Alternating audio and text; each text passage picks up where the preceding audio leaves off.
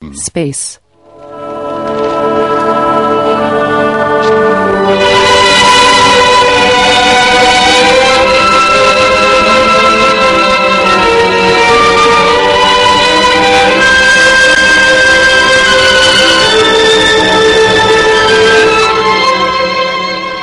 اذكريني يوم كنت غرة الملوك وأشرف السادات، ولا تموتي الآن ميتة الأذلاء أو تفرطي في خوذتي تفريط جبان لابن بلدتي، هذا الذي انتصر علي روماني، أنا قهراني روماني، فسقطت سقوط الأبطال. روحي تفيض الآن ولست أقوى على الكلام. أتمضي عني يا أشرف من في الوجود، ألم تعد تحفل بي أيها الحبيب؟ وكيف أحيا في هذه الدنيا السقيمة وهي من بعدك ليست إلا حظيرة؟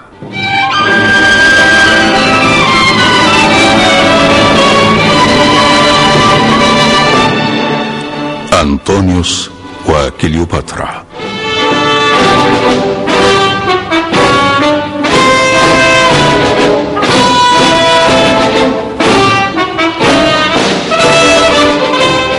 أنطونيوس وكليوباترا، تأليف ويليام شكسبير، ترجمة دكتور لويس عوض، إخراج رضا الجبري.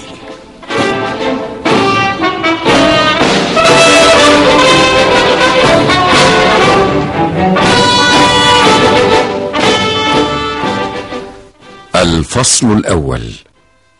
المشهد الأول، الإسكندرية، حجرة في قصر كليوباترا. يدخل ديمتريوس وفيلو. نعم نعم، ولكن هذه الصبابة الحمقاء التي سيطرت على قائدنا قد فاضت حتى طفح بها الكيل، وقد كانت عيناه الجميلتان تلكما تبرقان على حشود الحرب وجنود الوغى كأنهما عين مارس المدرع إله الحرب، فإذا هما الآن كسيرتان، وإذا هما الآن تنصرفان بالولاء والتفاني إلى وجه امرأة سمراء في لون النحاس. وإن قلبه المغوار الذي كان يفتق الدرع على صدره في معمعان المعارك المشهودة يأبى الآن أن يكبح لنفسه جماحا، حتى لقد غدا كالكير أو كالمروحة يبرد شهوة غجرية.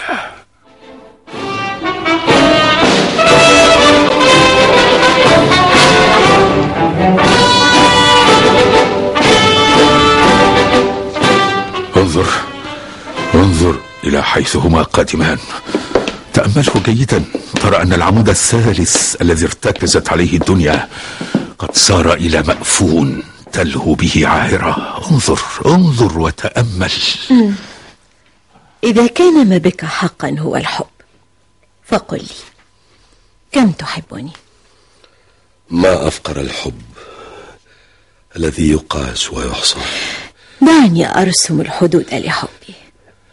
إذا ابحثي عن سماء وراء هذه السماء، وعن أرض غير هذه الأرض. أنباء من روما يا سيدي الكريم. آه هذا مزعج، اختصر. بل استمع إلى الأنباء يا أنطونيوس، لعل فولفيا غاضبة، أو من يدري، لعل قيصر الذي لم يخضر شاربه بعد قد أرسل إليك أمره العظيم لتأتمر به. افعل هذا أو افعل ذاك، افتح هذه المملكة أو حرر تلك. هيا هيا أنجز ما أمرناك به، وإلا حقت عليك لعنتنا. يكلم من هذا يا حبيبتي. أقول لعل آه كلا، إن هذا هو الأرجح. يجب ألا تبقى هنا بعد الآن، فقد جاء قرار فصلك من عند قيصر. فاسمعه يا أنطونيوس، أين الإعلان الذي أرسلته فولفيا لتنسل أمامها؟ أما أقول أرسله قيصر، أم أقول أرسله قيصر وفولفيا جميعا. هيا هيا إلينا بالرسل، إني واثقة من أن وجهك تعروه حمرة الخجل يا أنطونيوس، كما أني واثقة من أني ملكة مصر، وهذا الدم في وجنتيك آية خضوعك لقيصر. أم ترى هذا لون خديك المألوف؟ كلما عنفتك فولفيا ذات اللسان الصليد. إلينا بالرسل. ألا فلتذب روما في نهر الطيبر ويتهاوى صرح الإمبراطورية الشامخ كما تتهاوى الأقباء العظيمة. ها هنا مكاني، فالممالك من تراب، وروث هذه الأرض يطعم الإنسان والبهائم على حد سواء. إن مجد الحياة فيما نفعله الآن، فحين يتعانق عاشقان متحابان مثلنا فلن يجد العالم لنا نظيرا، وإني أشهد الأرض على غرامنا، ولو دفعت حياتي ثمنا لذلك. هذا رياء بلا نظير. فإذا كان الأمر كذلك فلما تزوج أنطونيوس من فولفيا وهو لا يحبها؟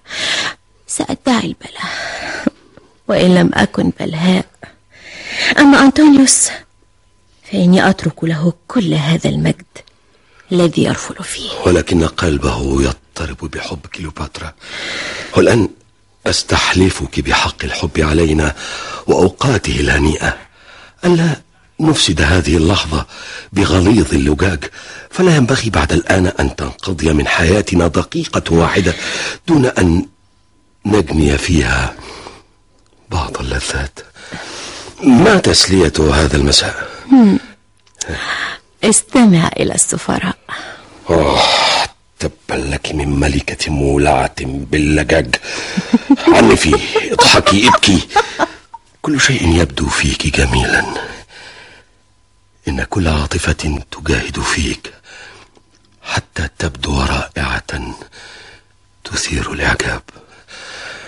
لا رسول إلا أنت، وأنت وحدك الرسول. سنجوب الطرقات هذه الليلة ونتفقد أحوال الرعية. هيا هيا بنا يا ملكتي، فقد كانت هذه رغبتك في الليلة الماضية. لا تحدثونا في أي شيء.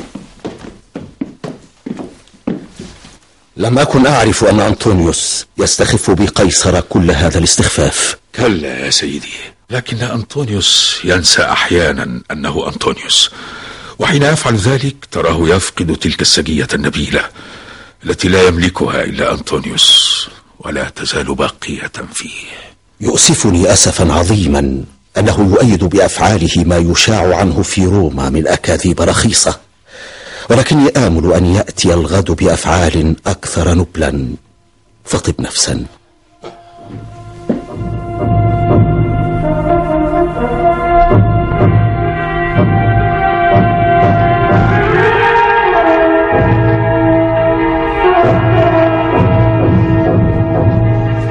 المشهد الثاني.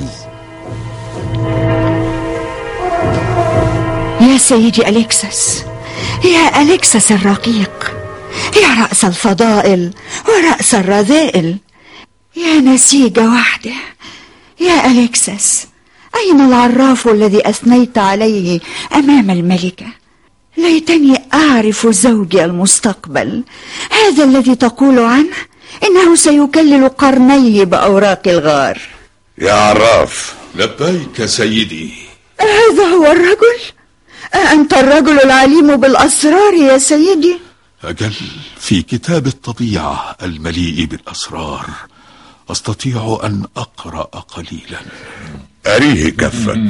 هيا هيا، مدوا الخوان فورا وأكثروا من النبيذ لنشرب في صحة كليوباترا.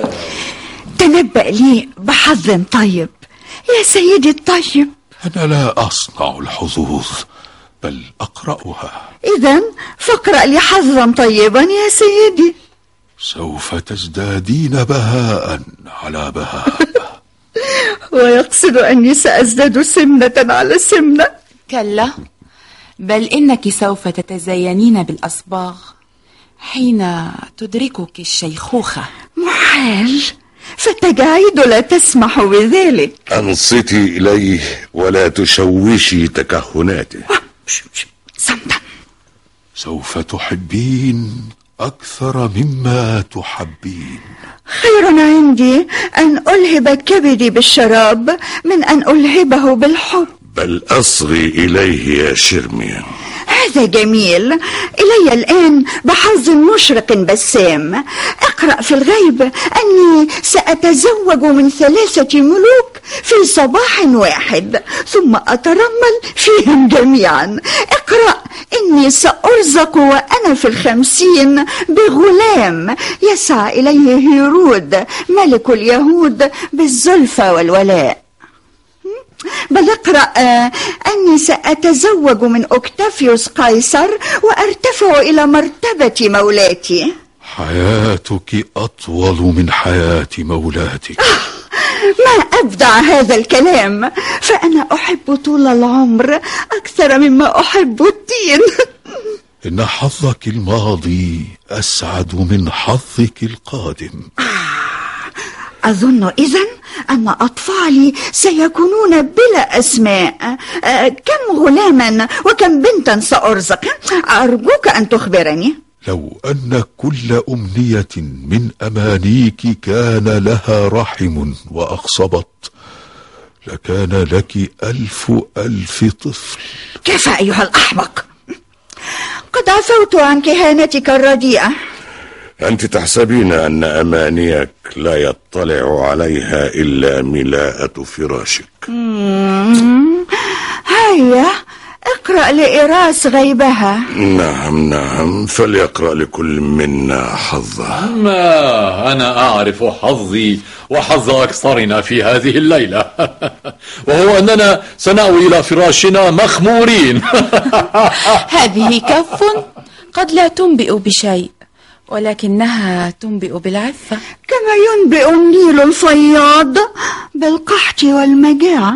هيا اغربي عن وجهي يا شريكة فراش الماجنة، أنت لا تعرفين الكهانة. إذا كانت كفك اللزجة هذه لا تنبئ بالخصوبة فأنا لا أعرف شيئا في الوجود. هيا يا سيدي العراف، تنبأ لها بحظ مألوف. إن حظكما واحد. كيف كان ذلك؟ كيف كان ذلك؟ قص علي التفاصيل.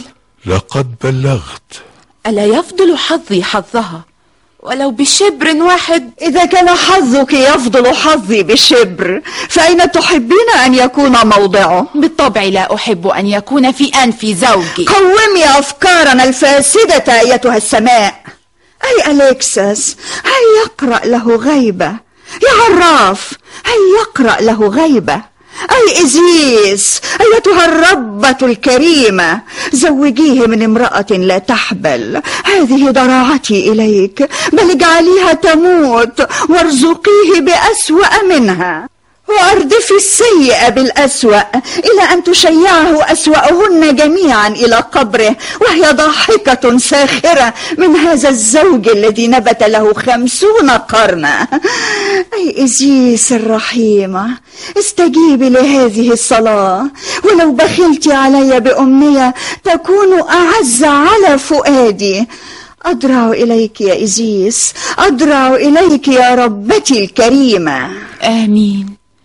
يا آلهتي الحبيبة، اسمعي دعاء الشعب.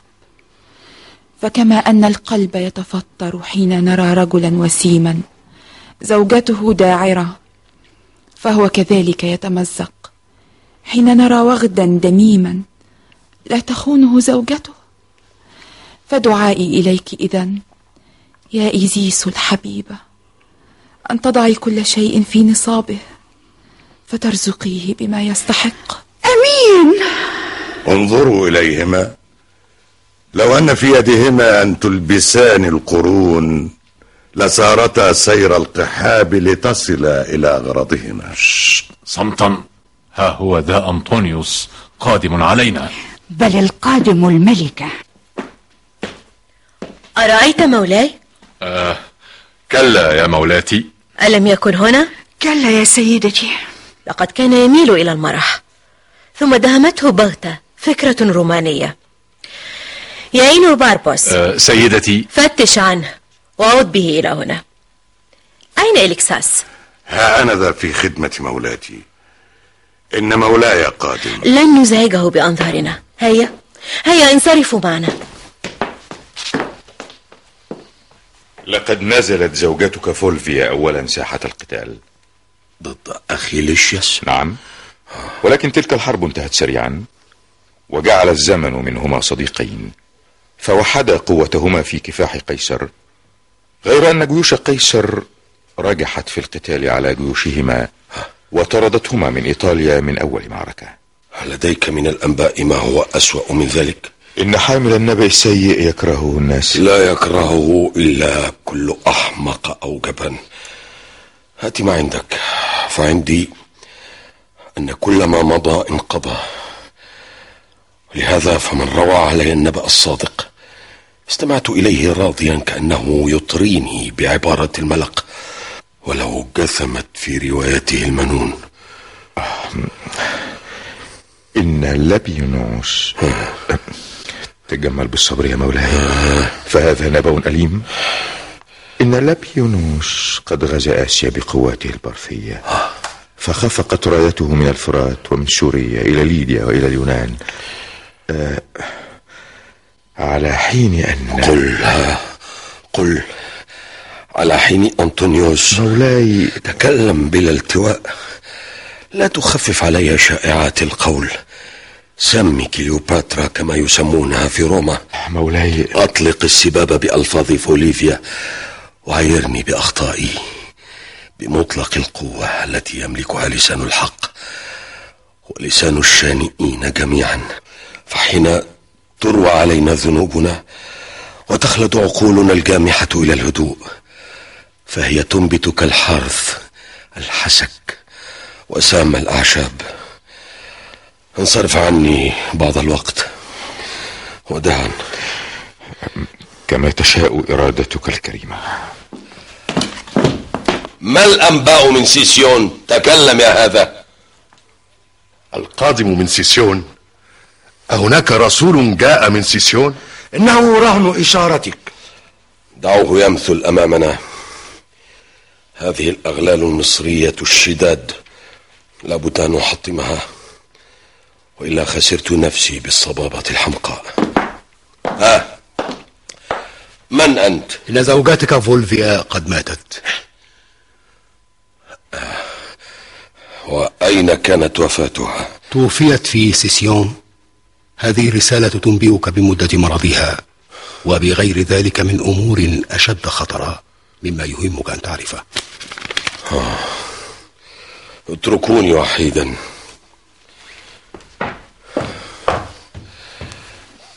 لقد مضت عنا روح عظيمة، وهذا ما اشتهت نفسي، ولكن ما أكثر ما نستهين بالشيء فننبذه ثم نتمنى أن نسترده حين أضيع، وكل نعيم قائم يغض منه الزمن الدوار حتى يصير إلى الجحيم. أنا أندب فضائلها لأنها رحلت عنا، واليد التي قبرتها لا تحب أن تردها إلى الحياة. حتم علي أن أخرج من حبائل هذه الملكة الساحرة، فاستنامتي إلى الملذات لا ريب تنبت آلاف الرزايا فوق ما عرفت من الشرور. آه، ما الخطب يا إينوباربوس؟ ما مشيئة سيدي؟ لابد أن أغادر هذا المكان على وجه السرعة. إن فعلنا ذلك قتلنا جميع نسائنا. نحن نعرف كيف تقتلهن الإساءة، فإذا رأيننا نرحل فهذا هو الموت المحقق. لابد من رحيلي. إذا كان هناك ظرف قاهر فالموت للنساء، ومن المؤسف أن ننبذهن دون مقابل. أما إذا جد أمر خطير فلن نحسب لهن حسابا، ولو علمت كليوباترا بطرف من هذا الأمر ولو بأصغر اللغط لماتت لفورها. لقد رأيتها تموت عشرين مرة لأسباب أتفه من هذا بكثير، ولقد رأيت من سرعتها في الموت ما يجعلني أعتقد أن للموت سلطانا عليها، كأنه العاشق يأسرها بسحر غرامه. إن مكرها لا يصبر له غور. يؤسفني يا سيدي أن أقول إن هذا غير صحيح، فعواطفها مركب لم يدخل في مزجه إلا أصفى عناصر الحب الخالص، فزفراتها وعبراتها ليست بالرياح والمياه بل زعازع عاتية وعواصف لا تعرف مثلها أرصاد الجو، ولم يرد مثلها في التقاويم، وهذا لا يمكن أن يكون دهاء فيها، فلو كان هذا دهاء لكانت في منزلة جوبيتر كبير الأرباب، تعرف كيف تمطرنا بالدموع كما يمطرنا بالشآبيب. ليتني لم أرها أبدا.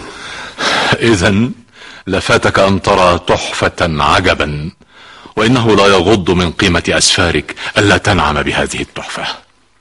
لقد ماتت فولفيا.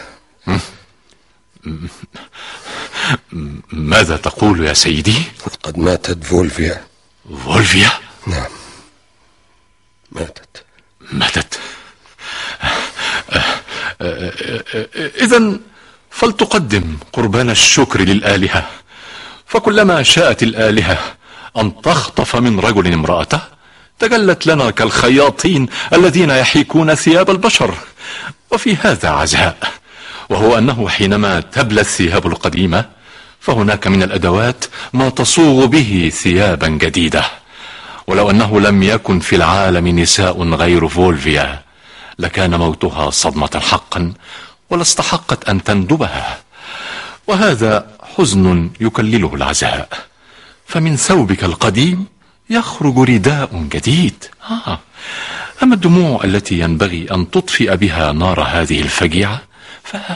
فتستطيع أن تستحلبها من شم بصلة. إن الصدع الذي أوجدته في قلب الدولة لا يحتمل غيبتي. آه، والصدع الذي أوجدته أنت هنا لا يحتمل غيبتك، وخاصة صدع كليوباترا الذي يعتمد على بقائك اعتمادا تاما. كفاك إجابة بهذا الهزر، فليبلغ ضباطنا بما عزمنا عليه.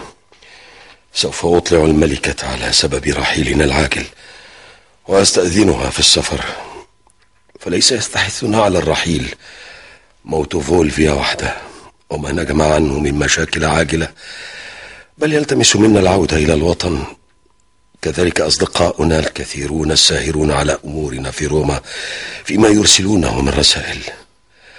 لقد تحدث كيستوس بومبي أوكتافيوس قيصر، وبومبي يملك ناصية البحار. إن شعبنا المتقلب الذي لا يسخو بحبه على مستحق حتى توارى فضائله التراب قد بدأ يخلع عظمة بومبي الكبير، وكلما كان له من جلال على ولده الذي علا بالاسم والسلطان أكثر مما علا بالنبالة والحياة الفاضلة، فأخذ يتحدى الجندي الأول في البلاد، ولو أن شأنه ترك ليستفحل لتهدد خطره أرجاء المعمورة، فعلى الأرومة يتوقف الكثير، والجواد الأصيل يثمر جوادا أصيلا ولا يثمر سام الثعابين. قل إذن لكل مرؤوس لنا إن مشيئتنا هي الرحيل على عجل عن هذا المكان. سأفعل ذلك.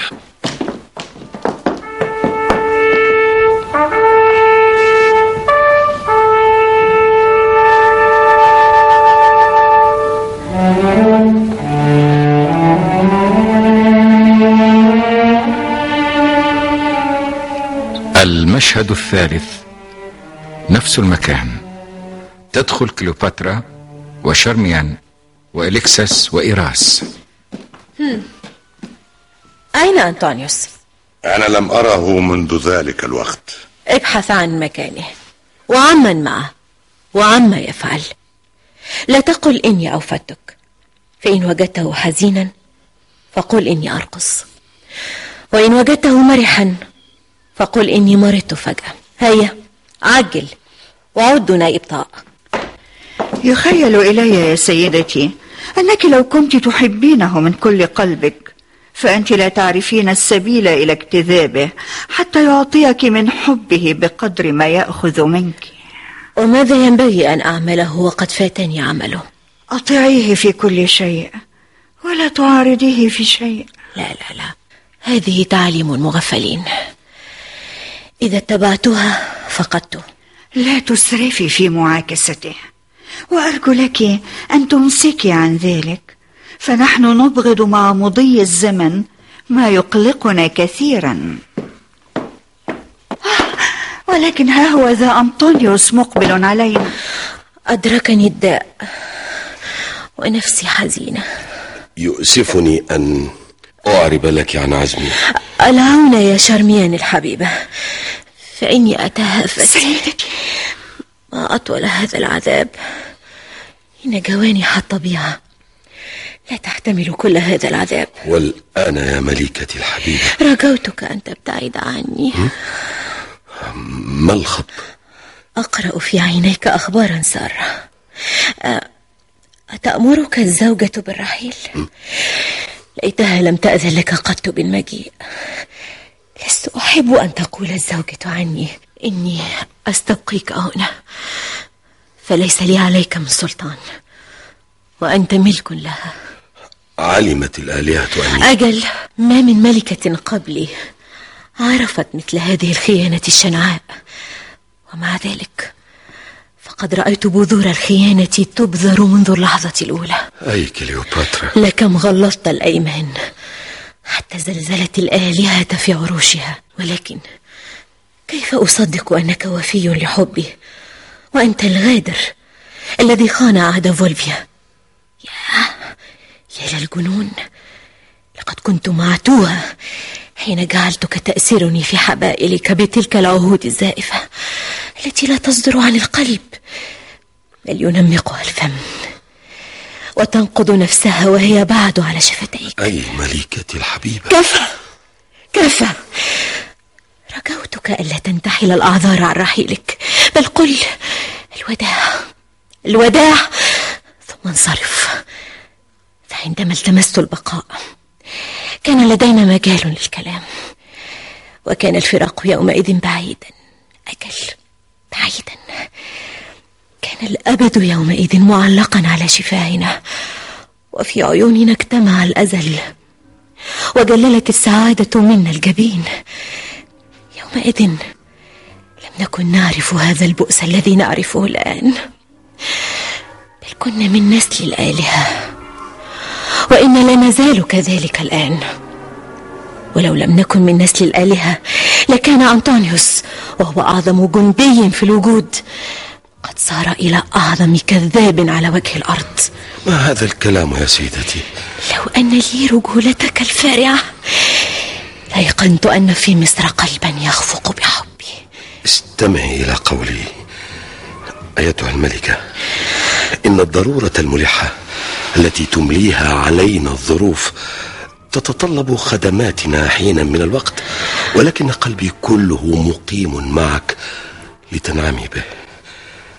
إن بلادنا إيطاليا قد لمعت في سمائها السيوف منذرة بالحرب الأهلية. فاسكستوس بومبي يقترب من أبواب روما، وتكافؤ القوى في داخل البلاد يخلق الأحزاب المترددة في ولائها. فمن كانوا موضع المقت بالأمس يقوى ساعدهم فتتفتح لهم القلوب. وهذا بومبي المغضوب عليه يتسرب متحليا برياش أبيه على وجه السرعة في أفئدة أولئك الذين لم يثروا في ظل النظام القائم، وقد كثر عددهم حتى غدوا مصدرا للخطر وأسقمتهم السكينة. فهم يلتمسون الدواء في أي تغيير ولو كان تغييرا يائسا. أهم عندي من كل هذا موت فولفيا، وهو أول ما يطمئنك إلى وفائي عند رحيلي.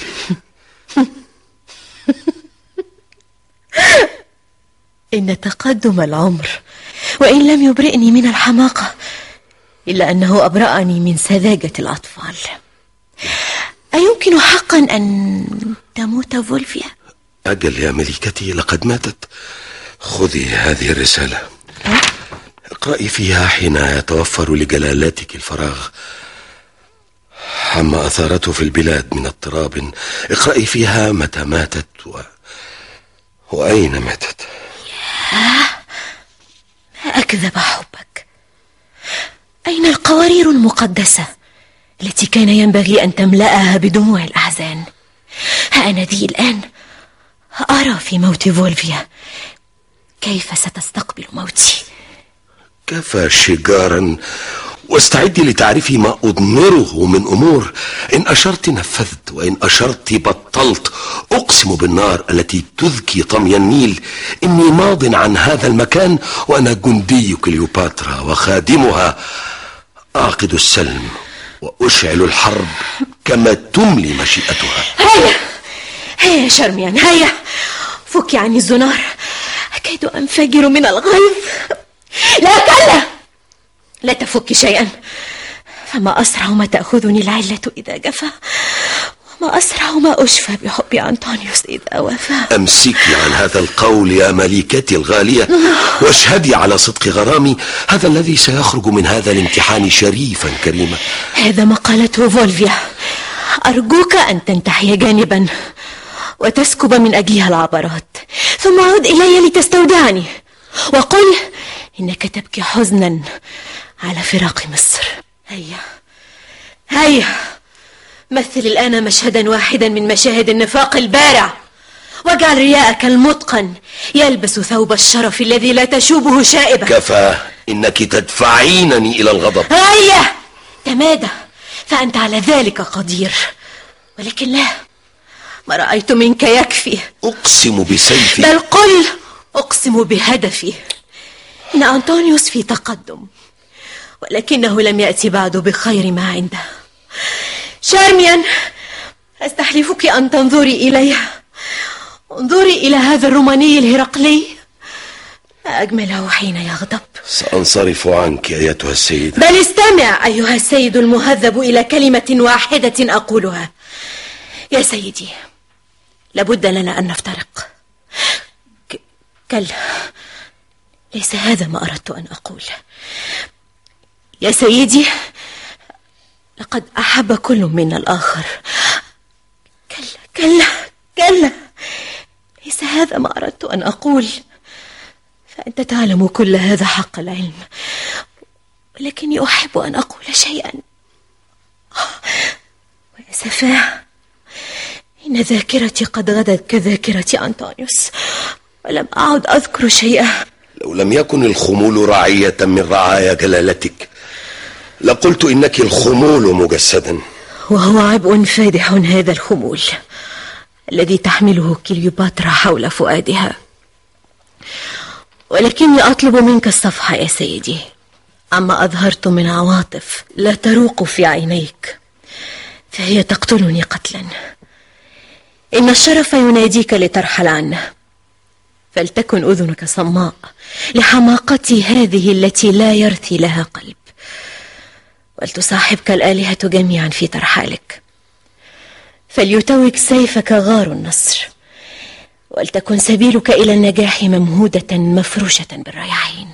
هيا بنا، هيا، نحن ملتقيان مفترقان، فأنت المقيمة هنا راحلة بالقلب معي، وأنا الراحل عنك مقيم بالشوق إلى جوارك. هيا ننصرف.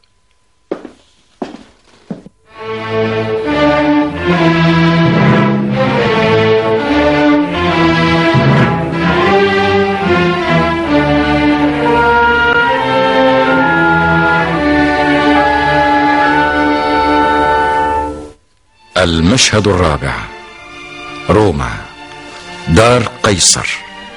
يدخل أوكتافيوس وهو يقرأ خطابا، ومعه لبيدوس والحاشية. من هذا ترى يا لبيدوس ومنه تعلم أن هذه الرذيلة ليست في طباع قيصر، وهي أن يمقت قيصر منافسنا العظيم.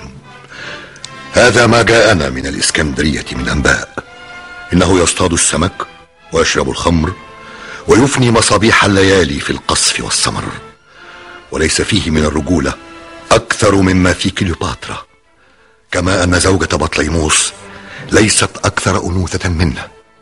إنه ما استقبل كلامنا إلا غرارا أو تنازل، فذكر أن له في الدولة شركاء. هذا هو الرجل الذي تبلورت فيه جميع الرذائل حتى تبعه جميع الناس. لا أظن أن فيه من الرذائل السوداء ما يطفئ كل فضائله، فهذه الرذائل تبدو فيه أوضح مما تبدو في سواه، كنجوم السماء يجعلها سواد الليل أشد وهجا، وهي رذائل موروثة لا سبيل له إلى اقتلاعها، لا رذائل مكتسبة حملها بمحض إرادته. إنك تتسامح معه أكثر مما ينبغي، فلنسلم بأنه لا غبار على أنطونيوس في أن يترامى على فراش بطليموس، أو أن يبادل ملكه بساعة من اللهو، أو أن يشرب الأنخاب مع عبد خسيس، أو أن يترنح في الشوارع ظهرا ويمازح سفلة القوم الذين تتأذى الأنوف من رائحة عرقهم. فلنقل إذن إن كل هذا يناسبه، فلا بد أنه من معدن فريد، هذا الذي لا تلوثه كل هذه الشوائب. ولكن أيحق لأنطونيوس أن يمضي هكذا دون أي اعتذار عن حماقته، بينما نحمل نحن كل هذا العبء الثقيل من جراء طيشه؟ فليملأ فراغه بالشهوات كما يشتهي، فلسوف تحاسبه نفسه حسابا عسيرا حين تصيبه التخمة ويجف النخاع في عظامه. أما أن يضيع الوقت حين تدعوه طبول الحرب من فراش لهوه، ثم يرتفع صوته كأنه ند لنا في السلطان أو ند لأنطونيوس ذلك الذي كان، فهذا ما يستحق أن يلام عليه. أجل نحن نلومه لومنا للفتيان الذين أنضجتهم المعرفة، ولكنهم آثروا أن يستبدلوا باللذة الراهنة حكمة التجارب، فثاروا على حكم العقل. ها قد جاء مزيد من الأنباء. لقد صدعنا بالأمر يا مولاي، وسوف تأتيك الأنباء كل ساعة يا قيصر العظيم عن الحالة خارج البلاد. إن بومبي ذو سطوة في البحار، ويبدو أن كل من يرهبون قيصر قد التفوا حوله بقلوبهم، وقد اعتصم الساخطون بالموانئ، وتصوره ألسنة الناس بأنه رجل مغبون. كان يجب أن أتوقع كل هذا. لقد تعلمنا منذ بداية هذه الحكومة أن قلوب الناس تلتف حول الحاكم حتى تجعل منه حاكما ثم تنفض من حوله، وأن من زال عنه السلطان لا يجتمع له الحب حتى يفقد كل ما يؤهله للحب، يفتقده الناس فتتعلق به القلوب. إن الجماهير لا تشبه الزهرة الطافية على مجرى المياه، تروح وتغدو ويتلاعب بها المد كيف يشاء حتى يداخلها الفساد من كثرة الحركة. عندي لك أنباء يا قيصر. آه. إن منقراط وميناس، وهما من مشاهير القرصان، قد ملك البحر، وهما يحرثانه ويجوبانه بالجواري من كل ضرب ولون، وهما يرعبان إيطاليا بالغزوات العاتية الكثيرة التي تشحب لها وجوه السكان في تخومنا البحرية، وتثير غضب الشباب الأقوياء، فما إن تخرج سفينة من مرفأها إلى البحر الكبير حتى تقع في الأسر لحظة أن يشاهدها القرصان، فاسم بومبي ينزل كالصاعقة ويفعل أكثر مما تفعله جيوشه في ساحة الوغى. أي أنطونيوس، ليتك تقلع عن هذا القصف الماجن. إني لا أذكر أنك يوم هزمت في مدينة حيث فتكت بهيرتيوس وبانزا مشت المجاعة في أعقابك وحلت حيث حللت، فكافحتها وأنت ربيب الترف والنعيم في جلد لم يكابد مثله الهمج وأهل البداوة. نعم، شربت بول الخيل وماء الأوحال الذي يأنف الحيوان أن يقربه، ويومها طاب لك أن تأكل الحصر ملفج من أخشن الأشجار. أجل، لقد كنت كالظبي الذي يقتات على قشر الشجر حين تكسو الثلوج المروج، وحين كنت في جبال الألب روي عنك أنك أكلت لحما من غير ما يأكله الناس، لحما قتل منظره بعض من رأوه. كل هذا تحملته في شجاعة الجندي، فلن يضمر لك خد ولا تراك هزال، وإنه لا يخدش شرفك أن أذكر كل ذلك الآن. وأسفاه عليه. أرجو أن يدفعه شعوره بالخجل للحضور إلى روما على عجل، فقد حل الوقت الذي ينبغي علينا فيه معا أن نخرج إلى القتال، وأن نعقد اجتماعا سريعا نتدارس فيه أمور الحرب. إن بومبي يقوى بما نحن فيه من خمول. غدا أجمع الحقائق يا قيصر، فأخبرك على وجه الدقة بما أملك من قوة في البر والبحر لمواجهة هذه الحالة القائمة. وهذا عين ما أنا فاعله حتى نلتقي غدا، فوداعا. وداعا يا مولاي، وإني لأرجوك يا سيدي أن تشاطرني كل ما يأتيك في هذه الأثناء من أنباء عن القلاقل في خارج البلاد. تأكد من ذلك يا سيدي، فأنا أعرف ما يربطني بك من واجبات.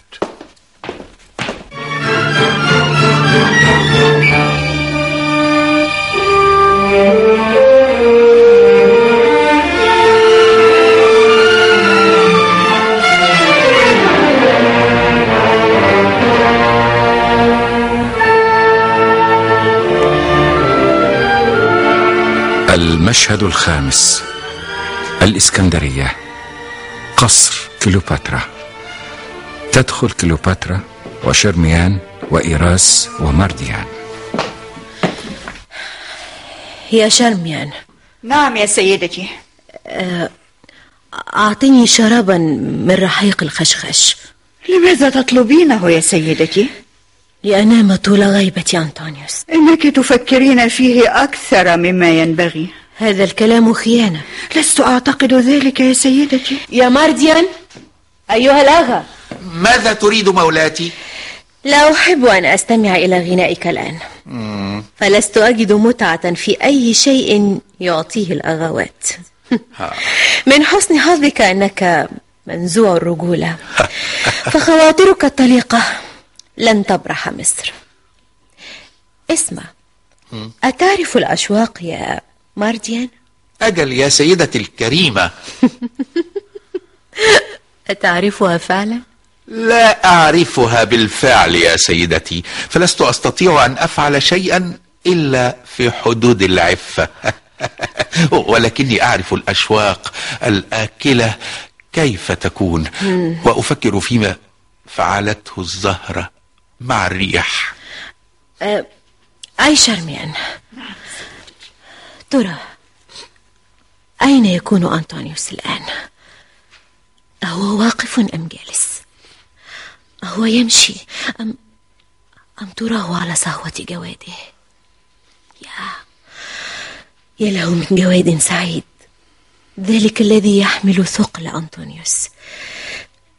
كن شجاعا يا جواد، واعلم أنك تحمل سيد البرية، شبيه أطلس حامل القبة الزهراء وسيف البشرية ودرعها الواقي. إنه يتحدث الآن، نعم، أو أو لعله يهمهم قائلا: أين حيئة النيل العريق؟ فقد كان يلقبني بهذا الاسم. هانذي أطعم نفسي بهذا السم المستطاب. انظري إلي يا شرميان سيدتي، انظري إلي، لقد اسود جسدي لكثرة ما قرصني عاشقي فيبوس رب الشمس الدوار، وحفر الزمن أخديده العميقة في وجهي. أي يوليوس قيصر، يا ذا الجبهة العريضة، عندما وطئت قدماك أرض مصر كنت يومئذ كالدمية الصغيرة بين الملكات. وكان كانيوس ولد بومباي الكبير يقف أمامي ويحملق في وجهي، فلا تبرحني نظراته، ويموت شوقا كلما تطلع إلى الحياة.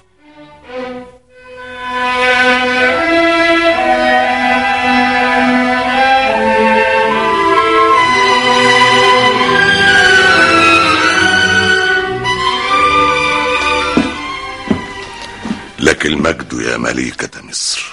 ما أعظم الفارق بينك وبين مارك أنطونيوس، ولكنك قادم من عنده، وقد فاض عليك بإكسيره السحري الذي يطلي أبخس المعادن بطلاء من ذهب. مم. كيف حال بطلي الجسور مارك أنطونيوس؟ أي ملكتي العزيزة، لقد كان آخر ما فعله أنه قبل هذه الدرة الشرقية وقد قبلها من قبل ألف مرة. إن كلماته حبيسة في قلبي، فلتنزعها إذن مسامعي من قلبك. لقد قال: أي صديقي الكريم، قل إن الروماني المقيم على العهد يرسل إلى مصر العظيمة هذه الدرة اليتيمة، وإني سوف أعوضها عن هذا الحاضر السقيم، فأطرح تحت قدميها الممالك وأرصع بها عرضها الباذخ. قل لسوف يناديها الشرق بأسره قائلا: يا مولاتي. ثم أطرق أنطونيوس واعتلى رافع الرأس صهوة جواده الذي دمرته المعارك، فصهل الجواد أعلى صهيل وأغرق بصوته كلماتي. أكان حزينا أم كان مرحا؟ لم يكن بالمرح ولا بالحزين، بل كان بين بين، كأنه اعتدال العام الذي يتوسط القيض اللافح والبرد الأليم. يا لنفس أنطونيوس من نفس تعادلت فيها النقائد. شارميان. نعم. تأملي ما يقول عنه أليكسياس، تأملي ما يقول، فهو يصفه خير وصف. أجل، تأملي ما يقول، إنه لم يكن بالحزين، فقد كان يشرف على رجاله الذين يستمدون قوتهم من نظراته. إنه لم يكن بالمرح حتى لا يخال رجاله أنه ينعم بذكرياته المصرية. أجل، بل كان بين بين. يا له من مزيج صاغته الآلهة. جميل أنت يا أنطونيوس، سواء حزنت أم فرحت، وما من أحد سواك تناسبه هذه العواطف الصاخبة. هل قابلت رسلي يا أليكساس؟ أجل يا سيدتي، التقيت بعشرين منهم أو نحو ذلك. فيما ترسلين كل هذه الرسل؟ إن اليوم الذي يفوتني فيه أن أرسل إلى أنطونيوس رسولا ليوم مشؤوم. من يولد فيه يمت شحاذا تعيسا. إلي بالورق والمداد يا شارميان. حسنا يا سيدتي. مرحبا بك يا أليكساس الكريم. اشهدي يا شارميان، أحببت يوليوس قيصر كل هذا الحب. قيصر الباسل؟ فليخرس لسانك قبل أن تعودي إلى مثل هذا الكلام. قولي أنطونيوس الباسل. بل قيصر الجسور. أقسم بإيزيس إني سأهشم وجهك إن عدت، فسويت سيد الرجال حبيبي بقيصر. أطلب الصفحة من مولاتي الكريمة، فما جئت من عندي بشيء، وإنما رددت أقوال مولاتي. نعم، هذا ما كنت أقوله في حداثتي يوم كنت ساذجة العقل فاترة الجسد. ولكن هيا انصرفي وعودي إلي بالورق والمداد، فسوف أرسل إليه كل يوم سلامي مع رسول جديد، ولو أخليت مصر من سكانها جميعا.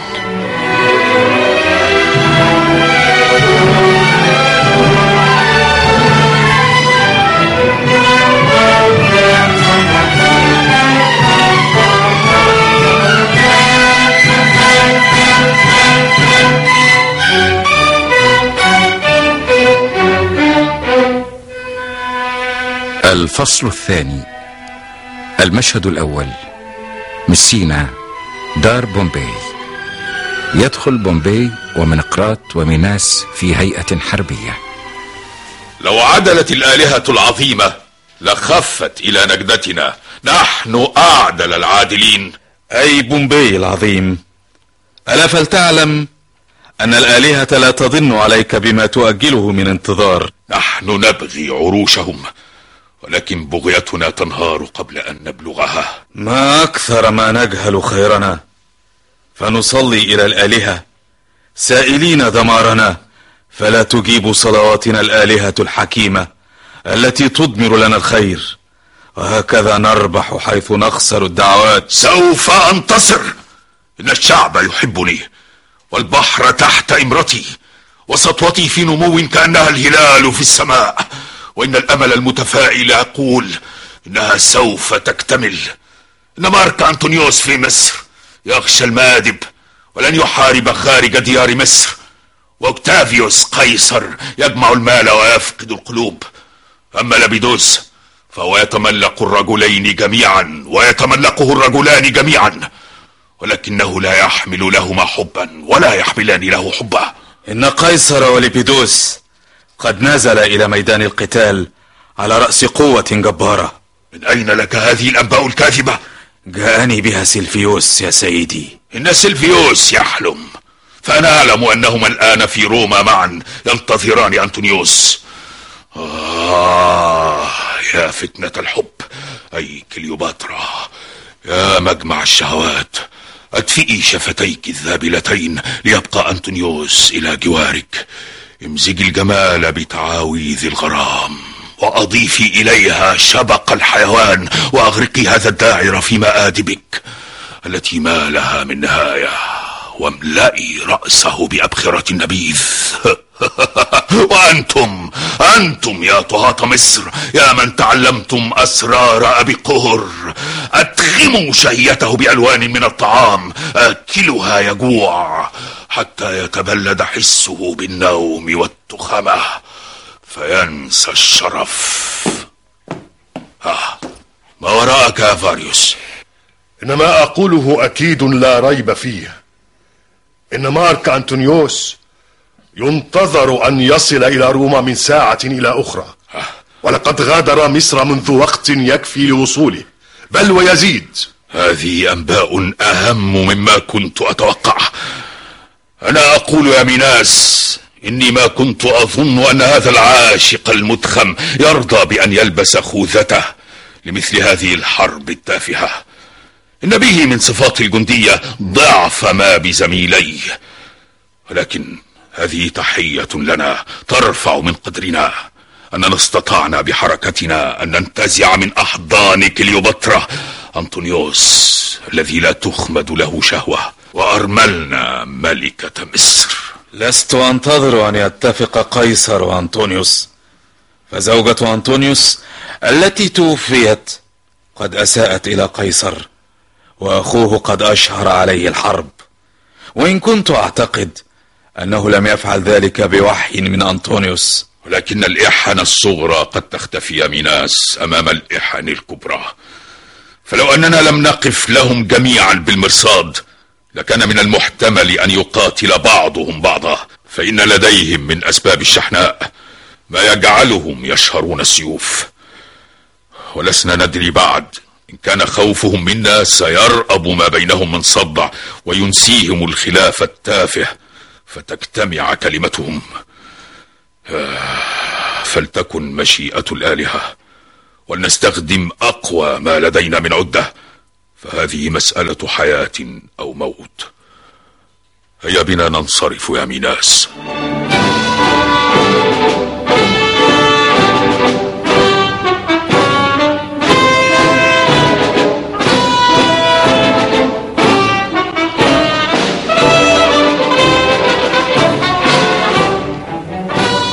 المشهد الثاني، روما، دار لابيدوس. يدخل إينوباربوس ولابيدوس. خيرا تقول يا إينوباربوس الكريم، وخليق بك أن تتوسل إلى قائدك ألا يغلظ في القول.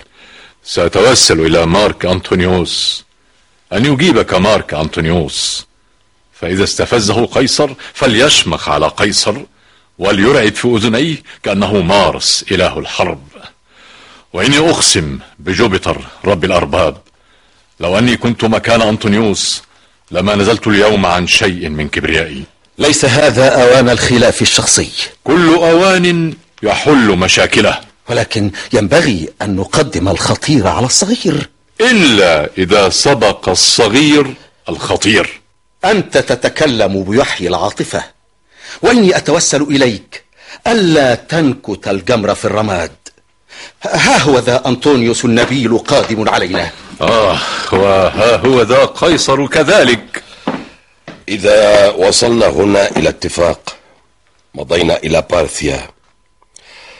أصغي يا فنتاديوس. لست أدري يا ميسيناس، سل أجريبا.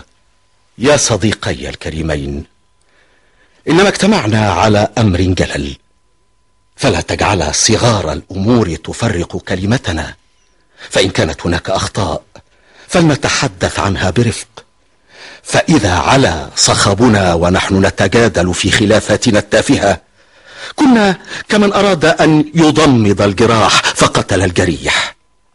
لهذا فإني أتوسل إليكم من صميم فؤادي يا شريكي الكريمين أن تتناول المسائل الشائكة بما ينبغي من عبارات رقيقة، وألا تغلظ في القول. أصبت يا ليبيدوس، ولأننا كنا على رأس جيوشنا نتأهب للقتال لما فعلت غير هذا.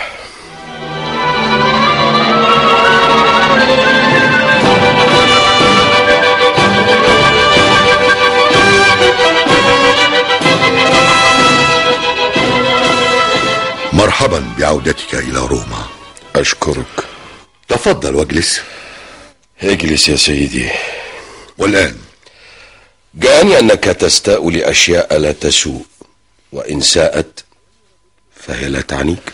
لو أني غضبت منك لغير ما سبب أو لسبب تافه كما تقول لجعلت من نفسي موضعا للسخرية، فأنت آخر من يحق لي أن أغضب منه، بل كان أدعى إلى السخرية أن أذكر اسمك بالزراية إذا كان مجرد ذكر اسمك لا يعنيني. وفيما يعنيك بقائي في مصر قيصر؟ هو لا يعنيني إلا بقدر ما يعنيك بقائي هنا في روما حين تكون أنت في مصر. ومع ذلك فلو أنك كنت تتآمر هناك على سلطاني لكان بقاؤك في مصر أمرا يعنيني. ماذا تقصد بقولك إني أتآمر؟ انظر إلى ما جرى لي هنا تفهم مرادي. إن زوجتك وأخاك قد أعلن الحرب علي، وقد كانا يقاتلان في سبيلك، وهكذا كنت صيحة هذه الحرب. أنت مخطئ في فهم الموضوع، فأخي لم يزعم قط أنه يحارب من أجلي. لقد استقصيت هذا الأمر فعلمت ذلك من مصادر صادقة، وهم رجال قاتلوا في صفك. ألم يتمرد أخي على طاعتي كما تمرد على طاعتك؟ ألم يكن إعلانه الحرب خروجا علي وعلى رغبتي لأن وضعي في مثل وضعك؟ لقد سبق أن كتبت إليك الرسائل في هذا الموضوع بما أقنعك، فإن أردت الشجار فابحث عن غير هذا الموضوع، إذ لا بد لك من سبب حقيقي مقنع. أنت تطري نفسك بتسفيه ولكنك تنتحل الأعذار. هذا غير صحيح، هذا غير صحيح. أنا أعلم أنك لا شك تدرك أني وأنا شريكك فيما ثار عليه أخي بضرورة الحال لا يمكن أن أنظر بارتياح إلى حروبه تلك التي عكرت سلامي. أما زوجتي فليت لك امرأة في مثل روحها الجامحة. أنت قيصر تملك ثلث العالم تروضه في غير عسر، لكنك لا تملك زوجة كفولفيا.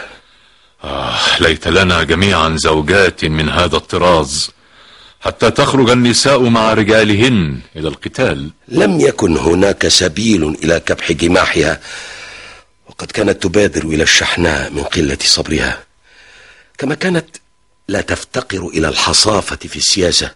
آه. وإني أسلم بأنها سببت لك إزعاجا عظيما يأسف له قلبي، ولكن لا بد أن تعترف بأن هذا كان خارجا عن إرادتي. لقد كتبت إليك في هذا الأمر، ولكنك كنت تطوي رسائلي في جيبك وأنت تعربد في الإسكندرية، وطردت رسولي من حضرتك بالشتائم والسباب. يا سيدي، إن رسولك يومئذ اقتحم طريقه إلي قبل أن يؤذن له بالدخول، وكنت قد فرغت توا من الاحتفال بثلاثة ملوك، فأخذني الإرهاق ولم يبق لي شيء من نشاط الصباح، ولكني شرحت له الأمر في الصباح التالي، وهو بمثابة طلب الصفح منه. فاستبعد إذن حكاية هذا الرجل من خلافنا، وإذا كان لابد أن نتشاحن فلنتجادل في غير هذا الموضوع. أنت حنفت بالعهد الذي أقسمت عليه، وهو ما لا تجرؤ على اتهامي بمثله. لا تغلظ في القول يا قيصر. بل دعه يتكلم يا ليبيدوس. فإن هذا العهد الذي يتحدث عنه ويزعم أني لم أكن به وفيا لعهد مقدس ومصون.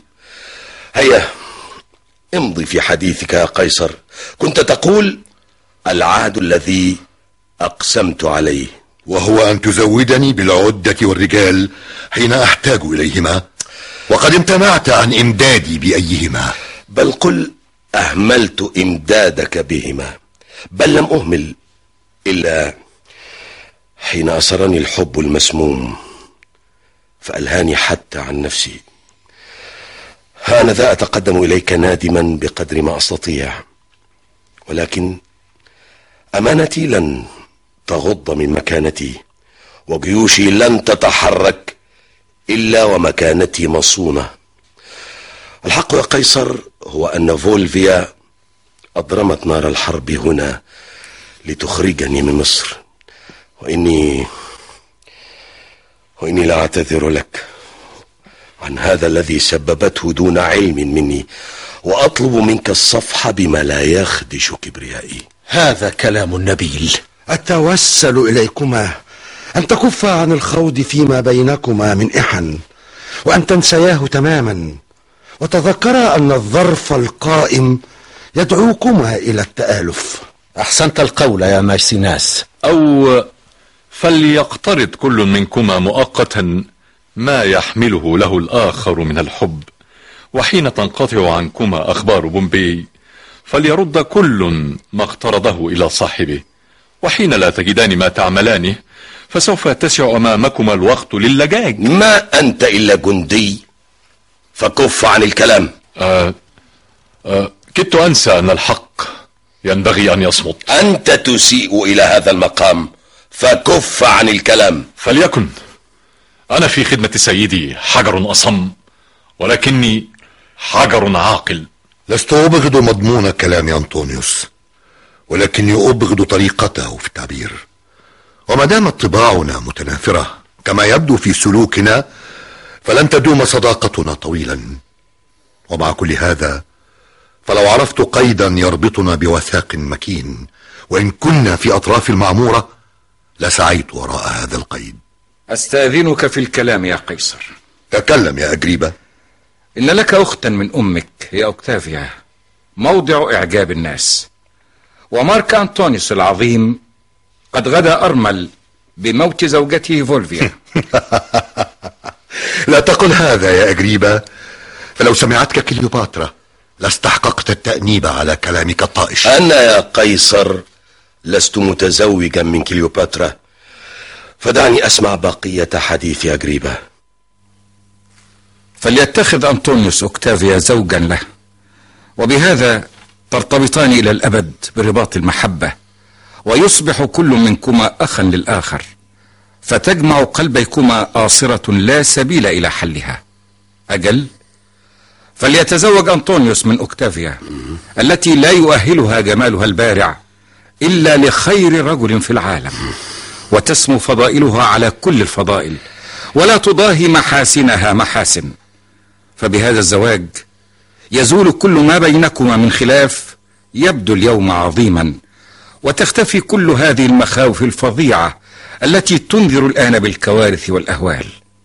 عندئذ يسمع كل عن صاحبه الحقائق الكريهة فيخالها قصصا نسجه الشائنون، بعد أن كان يسمع قصص الشائنين فيخاله الحقائق الكريهة.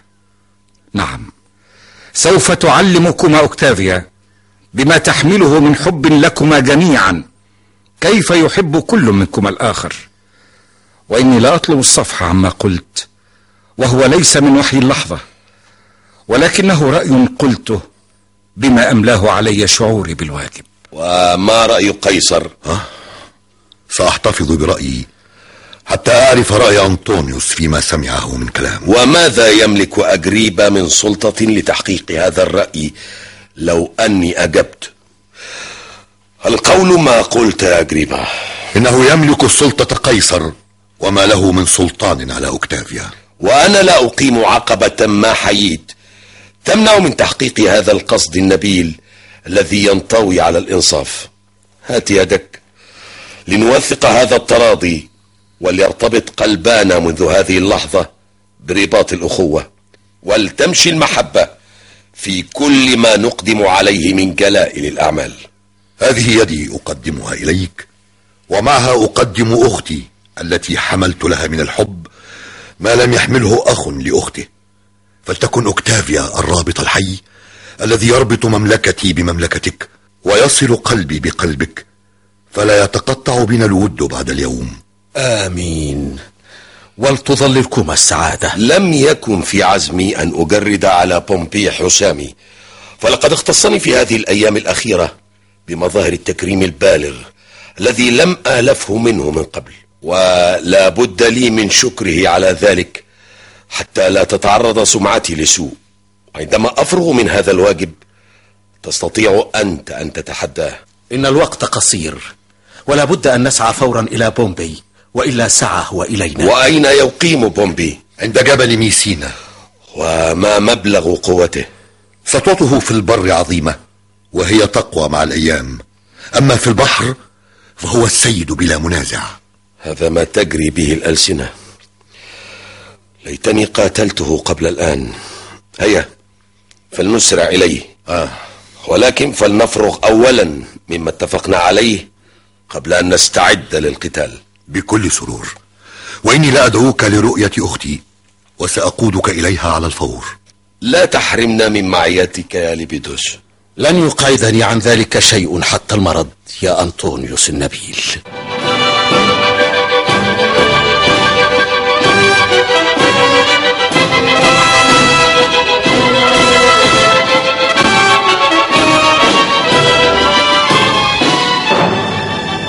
مرحبا بعودتك من مصر يا سيدي. شكرا لك يا مايسينس الكريم، يا حبيب قيصر، وأنت صديقي النبيل أجريبا. مرحبا بك يا إينوباربوس الكريم. يسعدنا أن الأمور قد انتهت هذه النهاية السعيدة، لقد طاب مقامك في مصر. أجل يا سيدي، لقد أطفأنا بظلمة النوم وضح النهار، وجعلنا الليالي بيضاء بالشراب. يقولون إن فطوركم كان ثمانية من الخنازير البرية المشوية، ولم يكن على المائدة إلا اثنا عشر شخصا. أصحيح ما يقولون؟ بل هذا الوصف يشبه الذبابة التافهة تقاس إلى النسر الجسيم. لقد كانت مآدبنا تزخر بما هو أعظم من كل ذلك، وحق أن تجري بذكره الألسنة. إذا صحت الشائعات فلا بد أن تكون كليوباترا سيدة مجيدة. حين التقت بمارك أنطونيوس لأول مرة أسرت قلبه على نهر صيدا. نعم، هكذا صورتها الرواية، أو صورها خيال الرواية الذي حمل إلي الأنباء. خذ عني هذا الخبر. كان الشراع الذي جلست فيه يبرق على وجه الماء كأنه العرش الوضاء، وكان رأسه من ذهب مطروق. أما القلوع فكانت من أرجوان، وقد ضمخها العطر حتى لقد تيمت بحبها النسمات. والمجاديف المجاديف كانت من فضة، تضرب صفحة الماء على إيقاع الناي فيسرع الموج في إيقاعه كأنما يلهث بحبها. وأما شخصها فقد كان يقصر عن وصفه كل بيان. كانت ترقد تحت خيمتها الموشاة بخيوط الذهب، فبدت أجمل من فينوس ربة الجمال التي أبدعها الخيال، ففاق بها ما تبدع الطبيعة. وعلى جانبيها وقف غلمان تفيض بالبشر وجوههم الحسناء، فبدا كل منهم وكأنه كيوبيد يبتسم. وكانوا حاملين المراوح لها شتى الألوان، فلا تدري إن كانت نسماتها ترطب خديها الناعمين أم تزكي فيهما نار الجمرات، فتلهب حيث ترطب وترطب حيث تلهب. آه، ما أسعد أنطونيوس بهذا الجمال الفريد. آه، وتجلت وصيفاتها كحور الماء رتلا بلا عدد، ومثلنا أمامها فبدينا كالإطار يزين أجمل صورة. ووقفت حورية فاتنة عند السكان تديره، ونشرت الشراع الحريري أيد ناعمة في مثل الزهرة الملساء، تعرف كيف تؤدي عملها في خفة ومهارة. فما لمسته حتى انتشر، وتضوع من الزورق عطر خفي عجيب، فأيقظ الحس في الضفاف المجاورة، وخرج من المدينة أهلوها ليروا هذا المشهد العجيب. فبقي أنطونيوس وحده جالسا على عرشه في سوق المدينة يناجي الهواء بالصفير، ولولا خشية الهواء أن يهلك الناس لخرج من المدينة مع الخارجين ليملأ العين من كليوباترا، ولترك في الطبيعة فراغا لا سبيل إلى ملئه. يا لهذه المصرية من امرأة نادرة.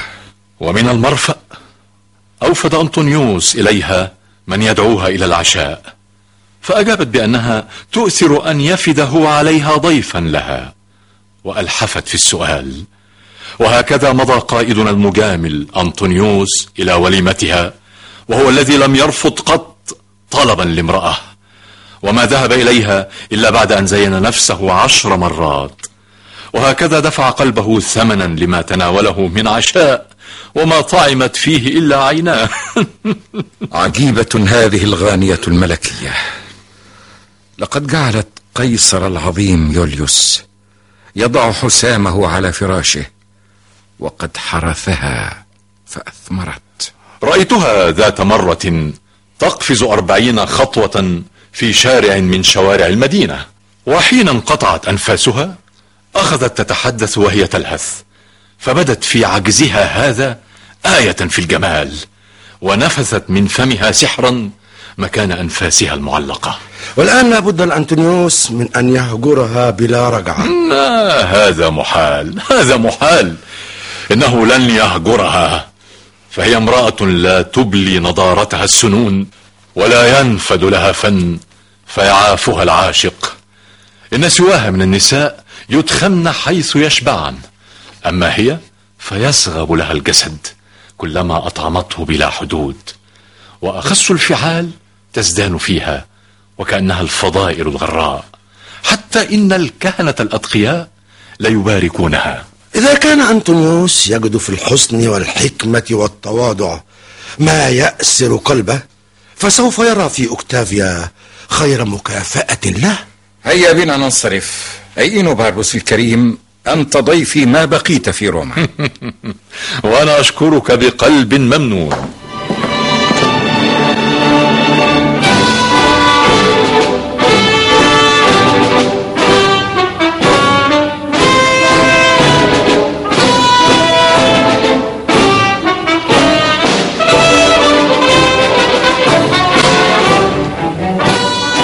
المشهد الثالث، نفس المنظر، دار قيصر.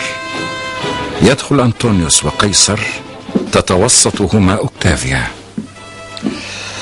سوف تنزعني بين الحين والحين من أحضانك مشاغل الدنيا وواجبات عملي الخطير، وأنا سوف أكثو طول غيبتك أمام الآلهة مصلية من أجلك. طابت ليلتك يا سيدي. وأنت يا أوكتافيا العزيزة، لقد مسخت الشائعات سمعتي، فلا تحكمي على نقائصي من كلام الناس. أنا لم ألزم السبيل السوي في سالف الأيام، ولكني سأنتهج الطريق القويم في كل ما أفعله بعد الآن. طاب مساؤك يا سيدتي العزيزة. طاب مساؤك يا سيدي. طاب مساؤك.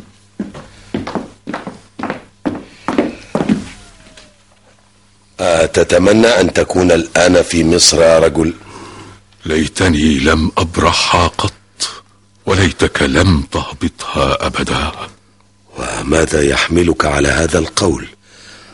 أفصح إن استطعت. هذا ما أحسه ولا أستطيع التعبير عنه، ولكنك سوف تعود إلى مصر على جناح السرعة. خبرني يا عراف، أينا سيسطع نجمه أكثر من الآخر، أنا أم قيصر؟ قيصر، ولهذا فلا تبقى بجواره يا أنطونيوس. إن روحك وهي ملاكك الحارس روح نبيلة باسلة شماء لا تبارى، أما روح قيصر فليست على شيء من هذا، ولكن هذا الملاك الحارس الذي يحفظك إنما ينكمش جزعا كلما اقتربت من قيصر، فباعد بينك وبينه ما أمكن ذلك. لا تردد بعد الآن ما تقوله هذا. إنما أقول هذا لك وحدك، ولن أردده إلا على مسامعك. إن أنت باريته في أي رياضة فثق أنك المغلوب. إن حظه من السماء، وهو بهذا الحظ يتفوق عليك رغم أنك تفضله، وضياؤك يخبو حين يسطع هو في جوارك. أعيد عليك ما قلته، إن روحك تنكمش جزعا وتفقد سلطانها عليك حين تقترب منه، ولكنها تسترد عنصرها الكريم في غيبته. هيا هيا انصرف. قل لفنتديوس إني أود أن أتحدث إليه. سمعا وطاعة. لسوف يقصد إلى بارثيا. لقد صدق العراف. إن علما أو مصادفة أن الزهر ذاته يأتمر بأمره، وكلما خرجنا للرياضة قهر حظه فني وهو أبرع من فنه، فإن لعبنا الأنصاب فاز عليه، وإن باريته في صراع الديكة فازت ديكته على ديكتي في القتال، وإن دل كل شيء على أن الفوز في جانبي.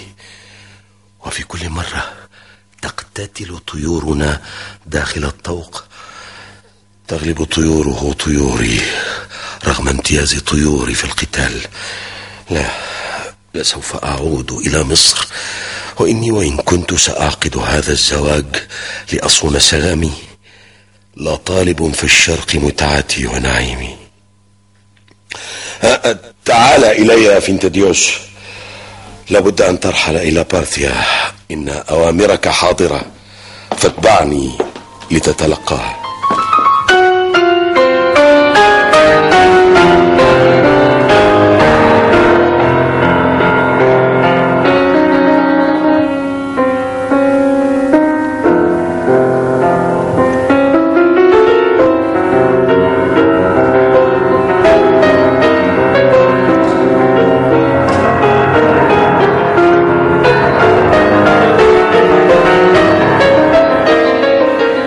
المشهد الرابع.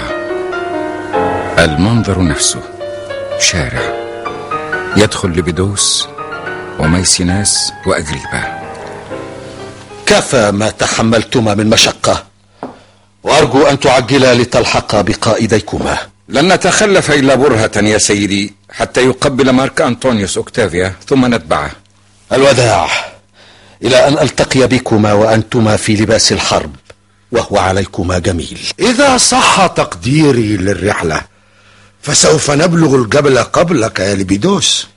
إن سبيلكم أقصر من سبيلي، فلدي من المهام ما يجعلني أتخلف كثيرا هنا وهناك، وسوف تسبقونني بيومين. نتمنى لك نتمنى التوفيق لك يا سيدي. الوداع.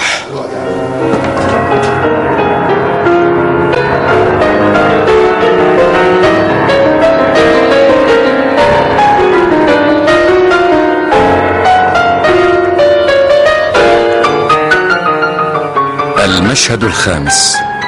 الإسكندرية، قصر كليوباترا. تدخل كليوباترا وشرميان وإيراس وإليكسياس. آه، أعزف شيئا من الموسيقى، فالموسيقى هي غذاؤنا الحزين، نحن أهل الغرام. الموسيقى الموسيقى، هيا أعزفوا. أم عدلنا عن الموسيقى، هيا بنا يا شرميان نلعب البليار. العبي مع مارديان فذراعي توجعني. سيان عند المرأة أن تلاعب أغا أو أن تلاعب امرأة. هيا يا مارديان، أتلاعبني؟ بقدر ما أستطيع يا سيدتي. إذا طابت النية وقصرت اليد فللاعب أن يطمع في العفو. عدلنا عن البلياردو. إلينا بالسنارة، ولنخرج إلى النهر لنصطاد السمك، ونسمع الموسيقى تعزف خافتة على البعد. سوف أغتال الأسماك ذات الزعانف في السمراء، وأغرس صنارتي الحدباء في خياشيمها التي يكسوها الطمي، وكلما جذبت واحدة منها خارج الماء تخيلت أني أجذب أنطونيوس، فأصيح قائلة: انظر، لقد اصطدتك.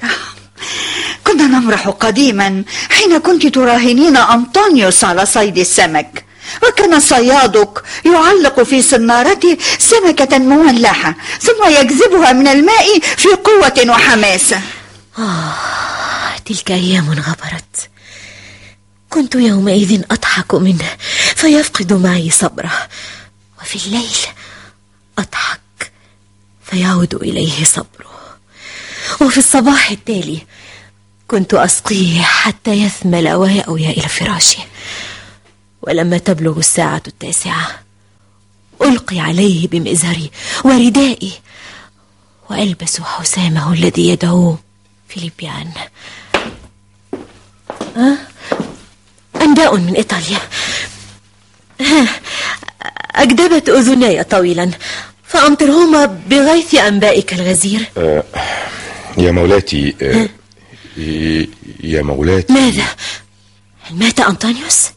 إن قلت هذا قتلت مولاتك أيها العبد الخسيس، فإن قلت إنه بعافية وإنه حر طليق كفأتك بالذهب، ومننت عليك بيدي هذه التي يجري فيها أزرق دم على وجه الأرض لتقبلها، يدي هذه التي لثمتها الملوك وهي ترتعش. أولا هو يا مولاتي بخير. آه، إليك مزيدا من الذهب، ولكن ولكن يا غلام، نحن ألفنا أن نقول إن الموت بخير. إن قلت إن هذا ما قصدت إليه صهرت ما أهبك من ذهب وصببته في حلقك الناطق بالشؤم. استمعي إلى ما أقول يا مولاتي الكريمة. سأستمع إليك، فعجل بالكلام، ولكني لا أرى في وجهك خيرا. إن كان أنطونيوس حقا حرا طليقا وكان في صحة وعافية، فمثل هذه المرارة البادية على وجهك لا أسوأ بشير بهذه الأنباء السعيدة. وإذا لم يكن أنطونيوس بخير فقد كان ينبغي أن تنقض علينا انقضاض الفورية ربة الانتقام تتوج رأسها الثعابين، لا أن تدخل علينا دخول رسول. أتوسل إليك أن تستمعي إلى قولي. إن بي رغبة في أن أصرعك قبلما تفتح فاك، ولكن ولكن إن قلت إن أنطونيوس حي ومعافى، وإنه قد صالح قيصر أو لم يقع في أسره، أجزلت لك العطاء فأمطرتك بالذهب وأغدقت عليك الدر اليتيم. إنه بخير يا مولاتي. هذا نبأ يشرح الصدر، وقد تصافى مع قيصر. أنت نعم الرجل، وبينهما الآن من الود أكثر مما كان بينهما في أي وقت مضى. لك مني كنز عظيم. ولكن يا مولاتي، ولكن لست أحب أن أسمع ولكن هذه، فهي تفسد ما تقدم من بشرى. سحقا لهذه الكلمة، إنها تشبه السجان الذي يفتح الأبواب ليفرج عن مجرم أثيم. رجوتك يا صديقي أن تفرغ كل ما في جعبتك من أنباء، السعيدة منها والمشؤومة على حد سواء. تقول إنه تصادق مع قيصر، تقول إنه صحيح معافى، تقول إنه حر طليق. كلا يا مولاتي، إنه ليس حرا طليقا، أنا لم أقل من هذا شيئا. أه مولاتي، إنه مرتبط بأوكتافيا. ماذا؟ ما غاية هذا الرباط؟ غايته الفراش. شارميان، إلي يا شارميان، إني أتهافت. لقد تزوج من أوكتافيا يا مولاتي. اغسل، حقت عليك أفتك الطواعين. صبرا صبرا يا مولاتي الكريمة. ماذا تقول؟ اغرب عن وجهي، اغرب عن وجهي. أيها الواغد اللئيم، إلا اقتلعت عينيك وركلتهما بقدمي كما أركل الكرة. يا مولاتي، سوف تجلد بسياط من الأسلاك وتنقع في الماء المالح لتكتوي به وتترك فيه حتى يتحلل جسده. يا مولاتي الكريمة، ما أنا إلا رسول جئتك بالأنباء، ولا يد لي في عقد هذا الزواج. إن أنكرت ما قلته وهبتك ولاية ورفعت من قدرك بين الناس، والضربة التي تلقيتها مني إن هي إلا جزاؤك على إغضابي. فإن أنكرت ما قلته أضفت إلى هذا الجزاء كل ما يمكن لك أن تطلبه مني. لقد تزوج يا مولاتي. أيها الوغد، أيها الوغد، لقد طالت حياتك وينبغي أن تقصر. ماذا تفعلين؟ سأنصرف إذن. أنا لم أجني شيئا يا مولاتي حتى أعامل هذه المعاملة. تبكي عواطفك يا مولاتي الكريمة، فالرجل لا ذنب له. هل ينجو من الصاعقة جميع الأبرياء؟ ألا فلتبتلع مصر أيها النيل، وليتحول أهلها الودعاء إلى أفاع سامة. استدعوا هذا العبد ليعود إلينا. لقد جن جنوني، ولكني لن أعده حين يعود. قلت استدعوه. سيدتي، إنه يخاف أن يعود. لن أمسه بسوء، إن يدي هذه خسيسة لأنها تضرب من هو دوني، وما أذاني إلا نفسي. تقدم نحوي يا سيدي، تقدم. النبأ السيء أمانة في عنق حامله، ولكنه بغيض على كل من يتلقاه. فليحمل البشرى ألف لسان، أما النبأ السيء فليعلن عن نفسه حين نحس وقعه. لقد أديت واجبي. هل هل تزوج فعلا؟ إن إن أجبت بالإجابة مرة أخرى فلن يزداد مقتلك، لأن قلبي لا يتسع لمزيد من الحقد عليك. أجل يا مولاتي، لقد تزوج. عليك لعنة الآلهة، لازلت واقفا مكانك. أتريد مني مولاتي أن أكذب عليها؟ ليتك كذبت علي، ليتك كذبت. فلو قد فعلت ذلك غض نصف مملكتي في مياه النيل، وغدا حوضا تتكاثر فيه الأفاعي ذات القشور. هيا هيا اغرب عن وجهي، فلو أن لك وجه الإله نرسيس الجميل لبديت لعيني آية في البشاعة. إذن إذن فقد تزوج. التمس عفو مولاتي. إذن فقد تزوج. لا تغضبي، فما قصدت إلى إغضابك، وليس من العدل أن تدفعيني إلى الشيء ثم تعاقبيني عليه. نعم، لقد تزوج من أكتافيا. يؤسفني أن يخطئ أنطونيوس، فتصبح بخطئه نذلا وضيعا، وما فيك شيء من أخطائه هذه التي تؤكدها. هيا انصرف، انصرف، فإن هذه البضاعة التي جلبتها إلي من روما لباهظة الثمن. ها أنا ذي أتركها لك لتهلك بها. صبرا يا مولاتي الكريمة. إن مدحي لأنطونيوس كان قدحا في قيصر. أجل يا مولاتي، وما أكثر ما فعلت ذلك. ها أنا ذي أتلقى الآن جزائي على ذلك. يا إيراس، يا شرميان، إني أتهافت. مولاتي، فعيناني على الخروج من هذا المكان،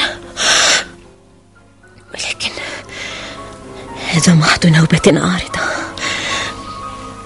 هيا هيا امضي أليكسس إلى الرسول وأسأله أن يصف لنا أكتافيا. سأله عن عمرها وعن طباعها، ولا ينسى أن يصف لك لون شعرها. عود إليها على جناح السرعة بالأنباء. هيا فليمضي عيني أنطونيوس إلى الأبد، إلى الأبد.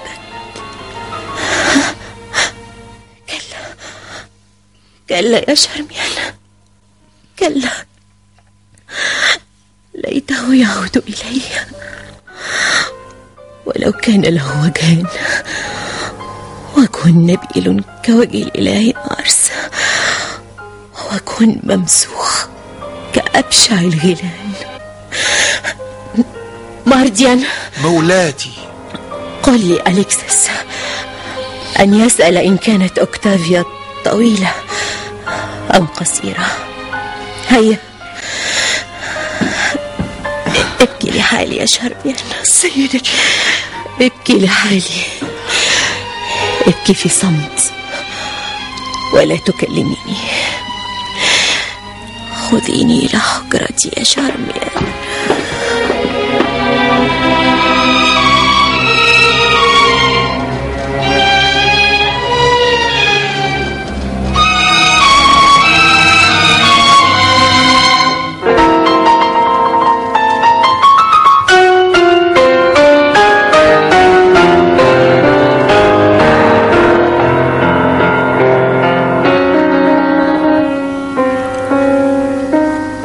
المشهد السادس، قرب ميسينوس. يدخل بومبي من باب، ومن الباب الآخر يدخل قيصر ولبيدوس وأنطونيوس وإينوباربوس وميسيناس وأجريبا وميناس وجنود يمشون بخطى عسكرية.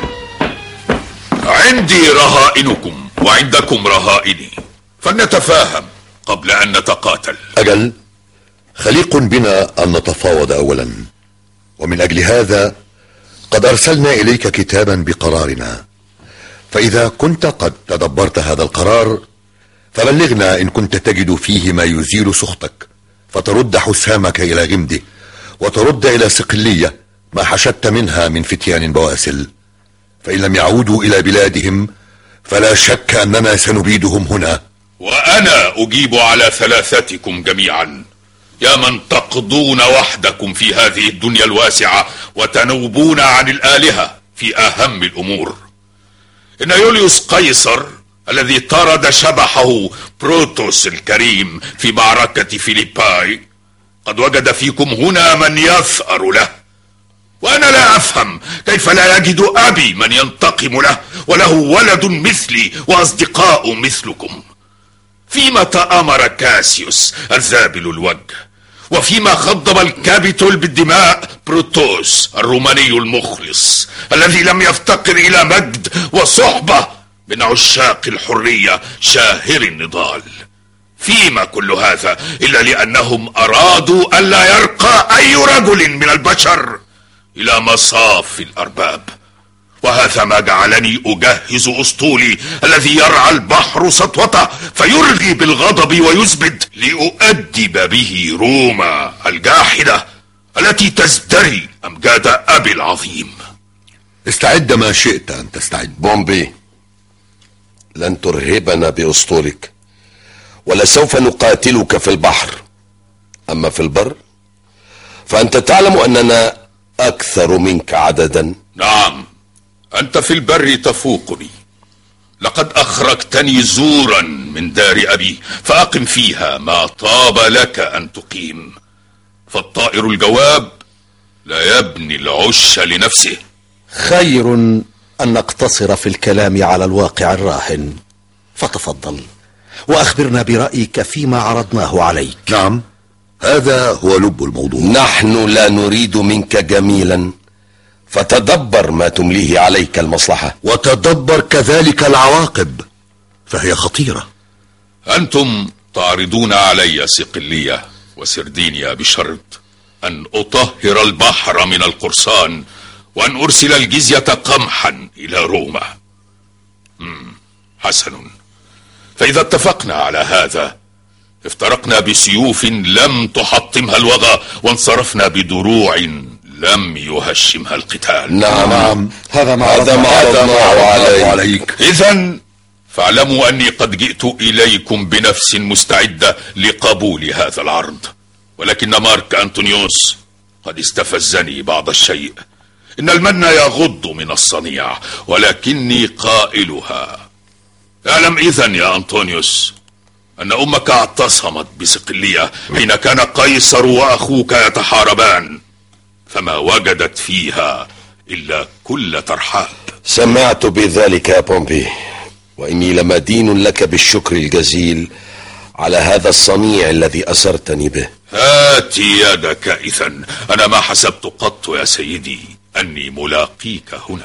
إن المضاجع في الشرق ناعمة، ولولاك لما جئت إلى روما قبل الأوان، ولقد انتفعت من هذه العودة، فالشكر لك. لقد تبدلت حالك منذ آخر مرة رأيتك فيها. لست أدري ما خطت ربة الحظ القاسية على وجهي من معالم، ولكن قلبي لن يتسع لها لتتمكن منه وتستعبده. نحن نرحب بقدومك إلينا. أرجو أن يصدق هذا الكلام، وإذن فقد اتفقنا، وأرجو أن يدون اتفاقنا ويبصم. هذه هي الخطوة التالية. حسن، فليقم كل منا مأدبة للآخر قبل أن نفترق، ولنجري القرعة لنعرف أينا يبدأ بالاحتفال. أنا البادئ يا بومبي. كلا يا أنطونيوس، كلا.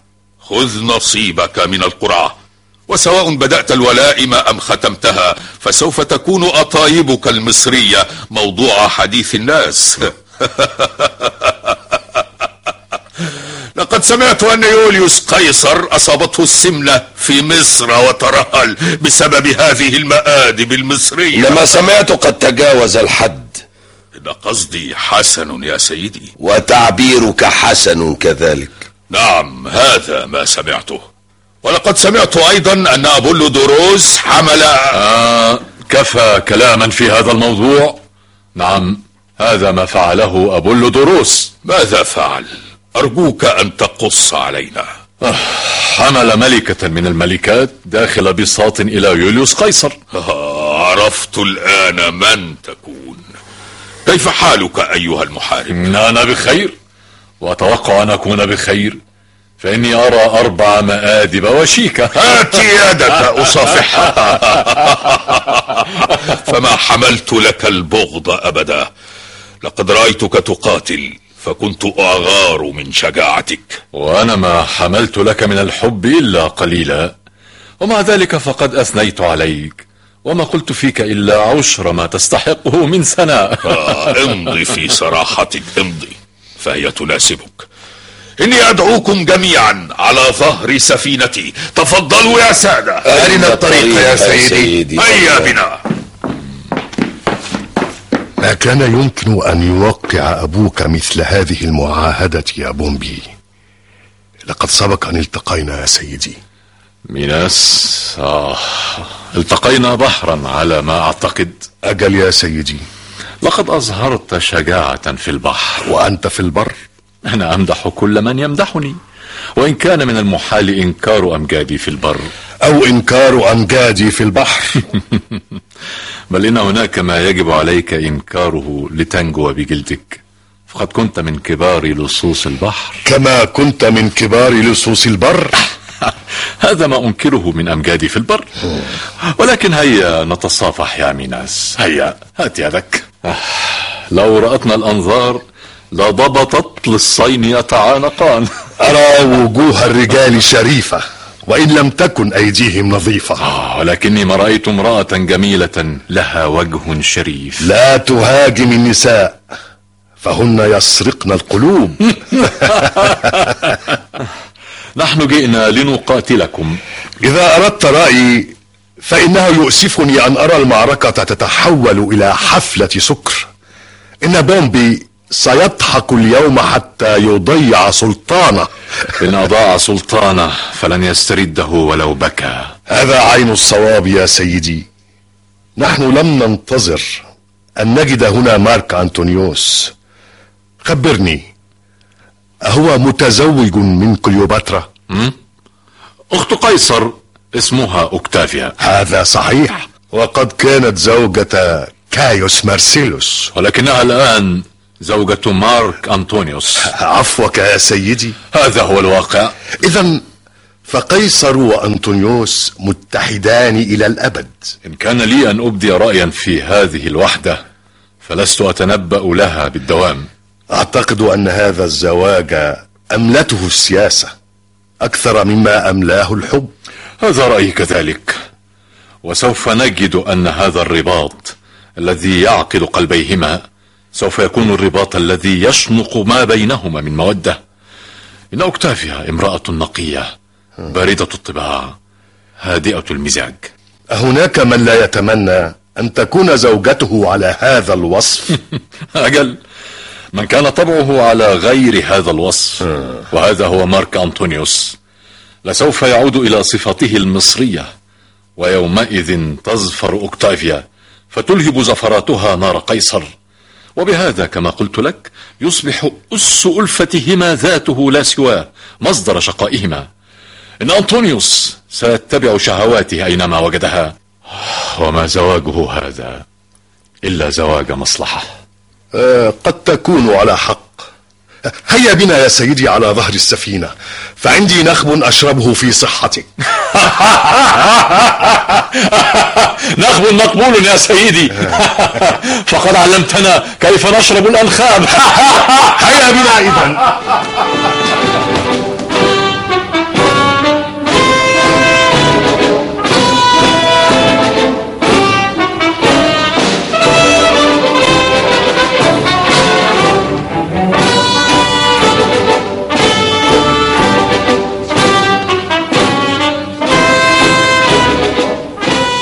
المشهد السابع، على ظهر سفينة بومبي بالقرب من ميسينيوم، يدخل خادمان أو ثلاثة حاملين الحلو المطبوخ بالنبيذ. صاحبي، سوف يأتون إلى هنا وقد ثمل بعضهم واضطرب خطوهم، فلو أن نفحة من النسيم هبت لألقتهم أرضا. إن لبيدوس محتقن الوجه. ذلك لأنهم أسملوه بحسالة الخمر التي توزع على المساكين. وكلما غلب الطبع واستفز أحدهما أخاه صاح لبيدوس قائلا كفى خصاما، وأصلح ما بينهما ثم أصلح ما بينه وبين الكأس. ولكن هذا يفسد ما بينه وبين رشد، بل هكذا يلمع اسمه في صحبة العظماء. وسيان عندي أن أحمل عودا هشا لا ينفع في دفاع، أو أن أحمل سيفا ثقيلا لا أقوى على رفعه. آه، إن مثل بومبي مثل الكوكب المنطفئ يدور في فلك عظيم ولا يبصره أحد، كمحجر العين الفارغ يشوه الخد تشويها أليما.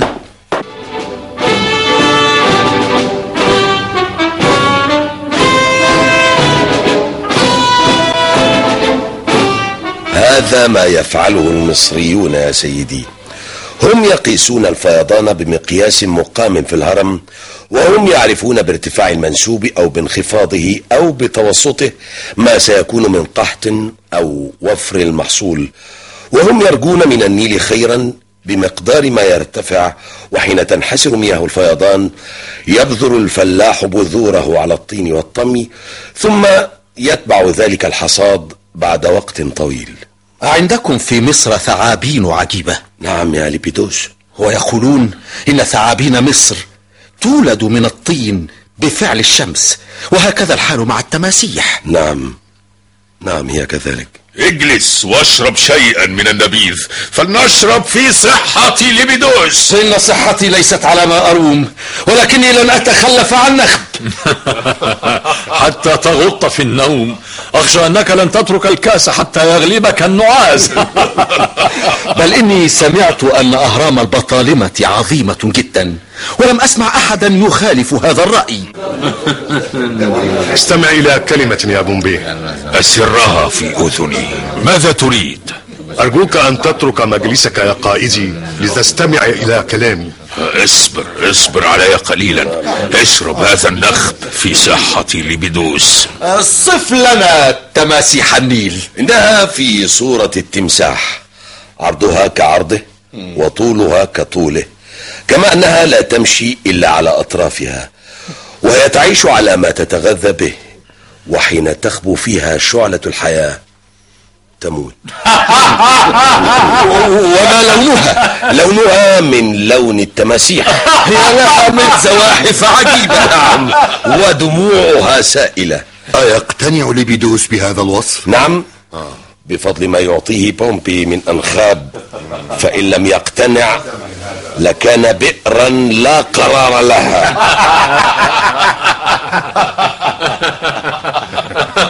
اغرب عني يا سيدي، اغرب عني. ماذا تريد؟ امض عني، افعل ما أمرتك به. أين الكأس التي طلبتها؟ إذا كان لي قدر عندك فاستمع إلي. انهض من مجلسك. أوه، أعتقد أنك مجنون. ما الخطب؟ أنا خدمتك طول حياتي في سبيل رفعتك. نعم، لقد خدمتني بإخلاص عظيم. ألديك ما تقوله غير هذا؟ امرحوا يا سادتي. كفاك ما شربت يا ليبيدوس، إن هذه الكؤوس كالرمال السائخة، أراك تغوص فيها فابتعد، ابتعد عنها. أتحب أن تكون سيد الدنيا بأسرها؟ ماذا تقول؟ أتحب أن تملك في العالم أجمع؟ ها أنا ذا أقولها للمرة الثانية. وكيف السبيل إلى ذلك؟ ما عليك إلا أن تقبل الفكرة. أنت تحسب أني لا أملك شيئا، ولكني سأعطيك كل هذا الملك العريض. ميناس، أنت سكران. كلا كلا يا بومبي، لقد جانبت الكأس. إن أردت كنت جوبيتر الحاكم بأمره على وجه الأرض، وكان كل ما يحتويه البحر أو تتسع له السماء ملك يديك إن شئت. أرني السبيل إلى ذلك. إن هؤلاء الأقطاب الثلاثة الذين اقتسموا العالم، هؤلاء الأنداد المتنافسين، قد اجتمعوا الآن في سفينتك. خليني أقطع حبل المرساة، وحين تبحر السفينة ننقض عليهم ونذبحهم ذبحة، وعندئذ تملك كل شيء. آه.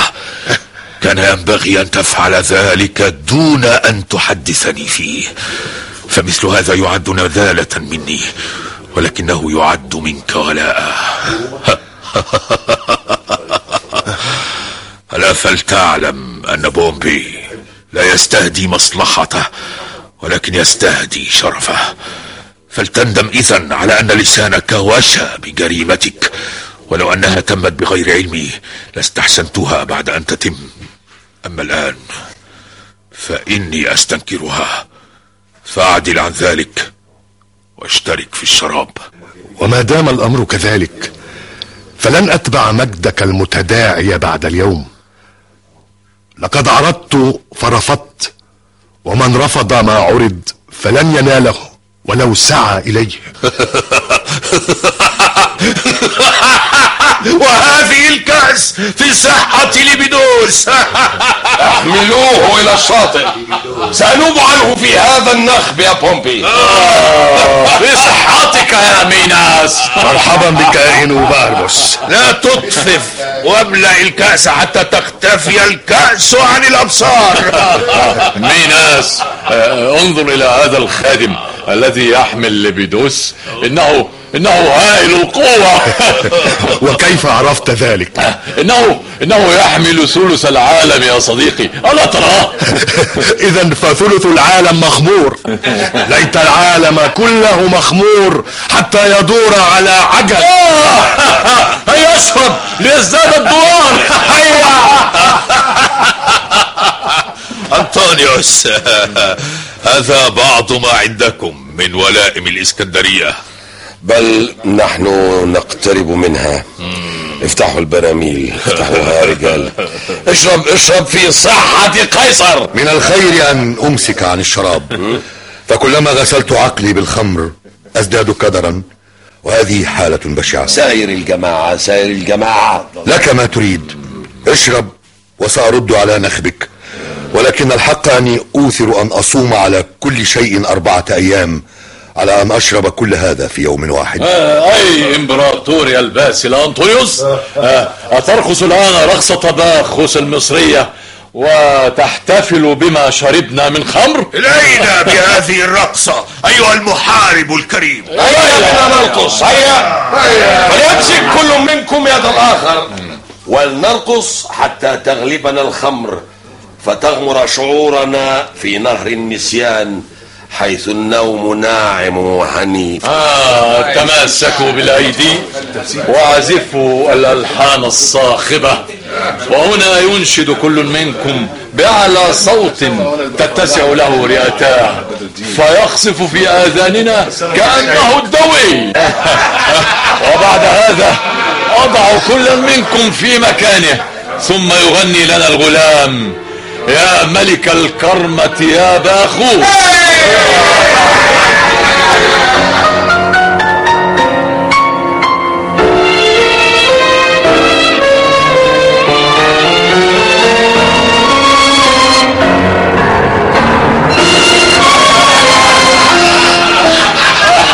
مرحبا، كفى كفى يا سادة، طابت ليلتك يا بومبي. وأنت يا أخي الكريم أرجوك أن تنصرف، فإن ما نطلع به من جلائل الأعمال لا يتفق مع هذه الخفة. فلنفترق أيها السادة الكرام. ألا ترون أن وجوهنا قد شحبت من فرط الشراب؟ إن عين بربس القوي قد أصبح أشد ميوعة من النبيذ، وأصبحت أفأفئ في كل ما ينطق به لساني، وهذه العربدة الجنونية قد جعلت منا جميعا موضعا للسخرية. لقد أوضحت بما فيه الكفاية. طابت ليلتكم. أنطونيوس يا أخي هات يدك. سأمتحن مآدبك حين نلتقي على الشاطئ. بلا جدال يا سيدي، هات يدك وسلم علينا. لقد استوليت على دار أبي يا أنطونيوس، ولكن دعنا من هذا الحديث فنحن الآن أصدقاء. هيا هيا بنا ننزل إلى الزورق. نعم، حذاري من السقوط. أنا أنا لن أعود إلى الشاطئ يا ميناس. هيا هيا إذن إلى قمرتي. اقرعوا الطبول، انفخوا في النفير، اعزفوا بالناي ليسمع نبت رب البحر أننا نودع هؤلاء الرفاق العظام وداعا قويا. هيا اعزفوا يا أوغاد، أكثروا من التضييق. يا يا يا يا لا يا لا من ليلى، هذه هذه قبعتي من ليلى. هيا بنا أيها المحارب النبي. هيا بنا.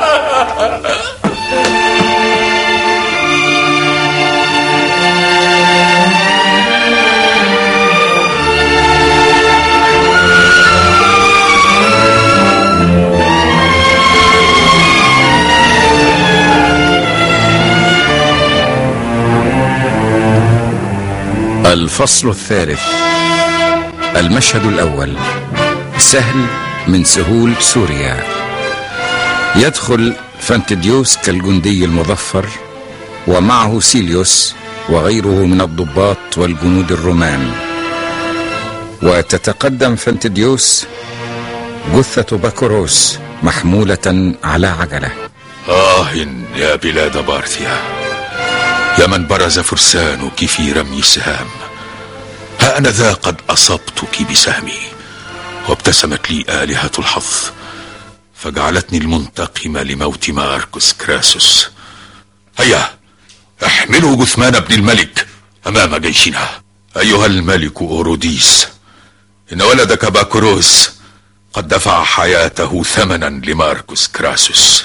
أي فانتديوس النبيل، طارد البارثيين الهاربين، إن حسامك لا يزال مخضبا بدمهم الساخن.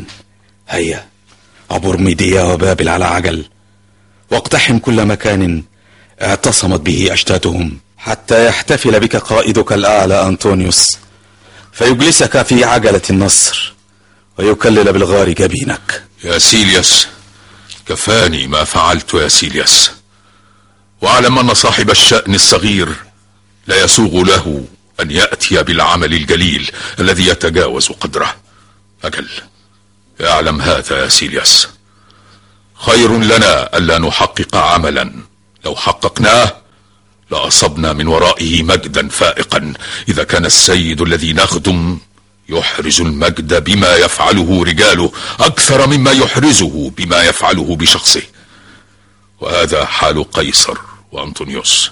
إن سوسيوس وهو نظيري في سوريا كان له نائب فقد رضاه لأن شهرته استطارت لما حققه من نصر بعد نصر.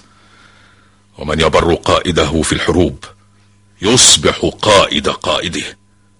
وإن الطموح وهو رأس الفضائل في الجندي لا يجعله يؤثر الغرم الذي يحجب ضياؤه على الغنم الذي يطفئ نجمه. وإن في مقدوري أن أحرز لأنطونيوس أمجادا فوق ما أحرزت، ولكن هذا سوف يسوء. وإذا استاء أنطونيوس ضاع كل ما أحرزت من نصر. إن فيك يا فانتيديوس صفات بغيرها يفقد الجندي ما يحرزه حسامه من أمجاد. ها، هل ستكتب إلى أنطونيوس؟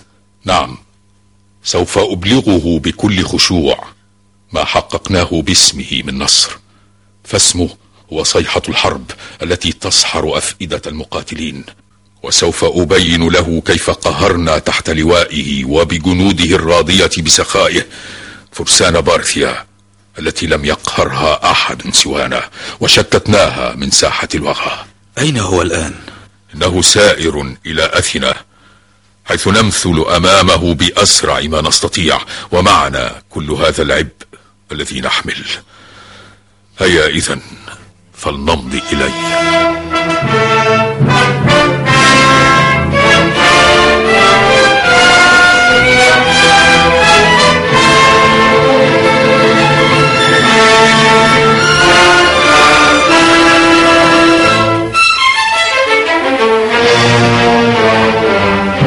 المشهد الثاني، روما، حجرة انتظار في دار قيصر. يدخل أجريبا من باب وإينو باربوس من باب آخر.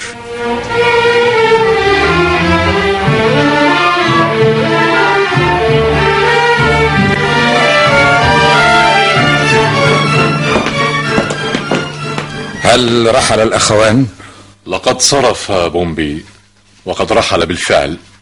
أما الثلاثة الآخرون فهم قادمون في عقابه. إن أوكتافيا تبكي لفراق روما، وقيصر حزين، ولبيدوس كما قال ميناس يشكو الهزال منذ مأدبة بومبي. نعم الرجل لبيدوس. أجل، إنه رجل فاضل وحبه لقيصر بغير حدود.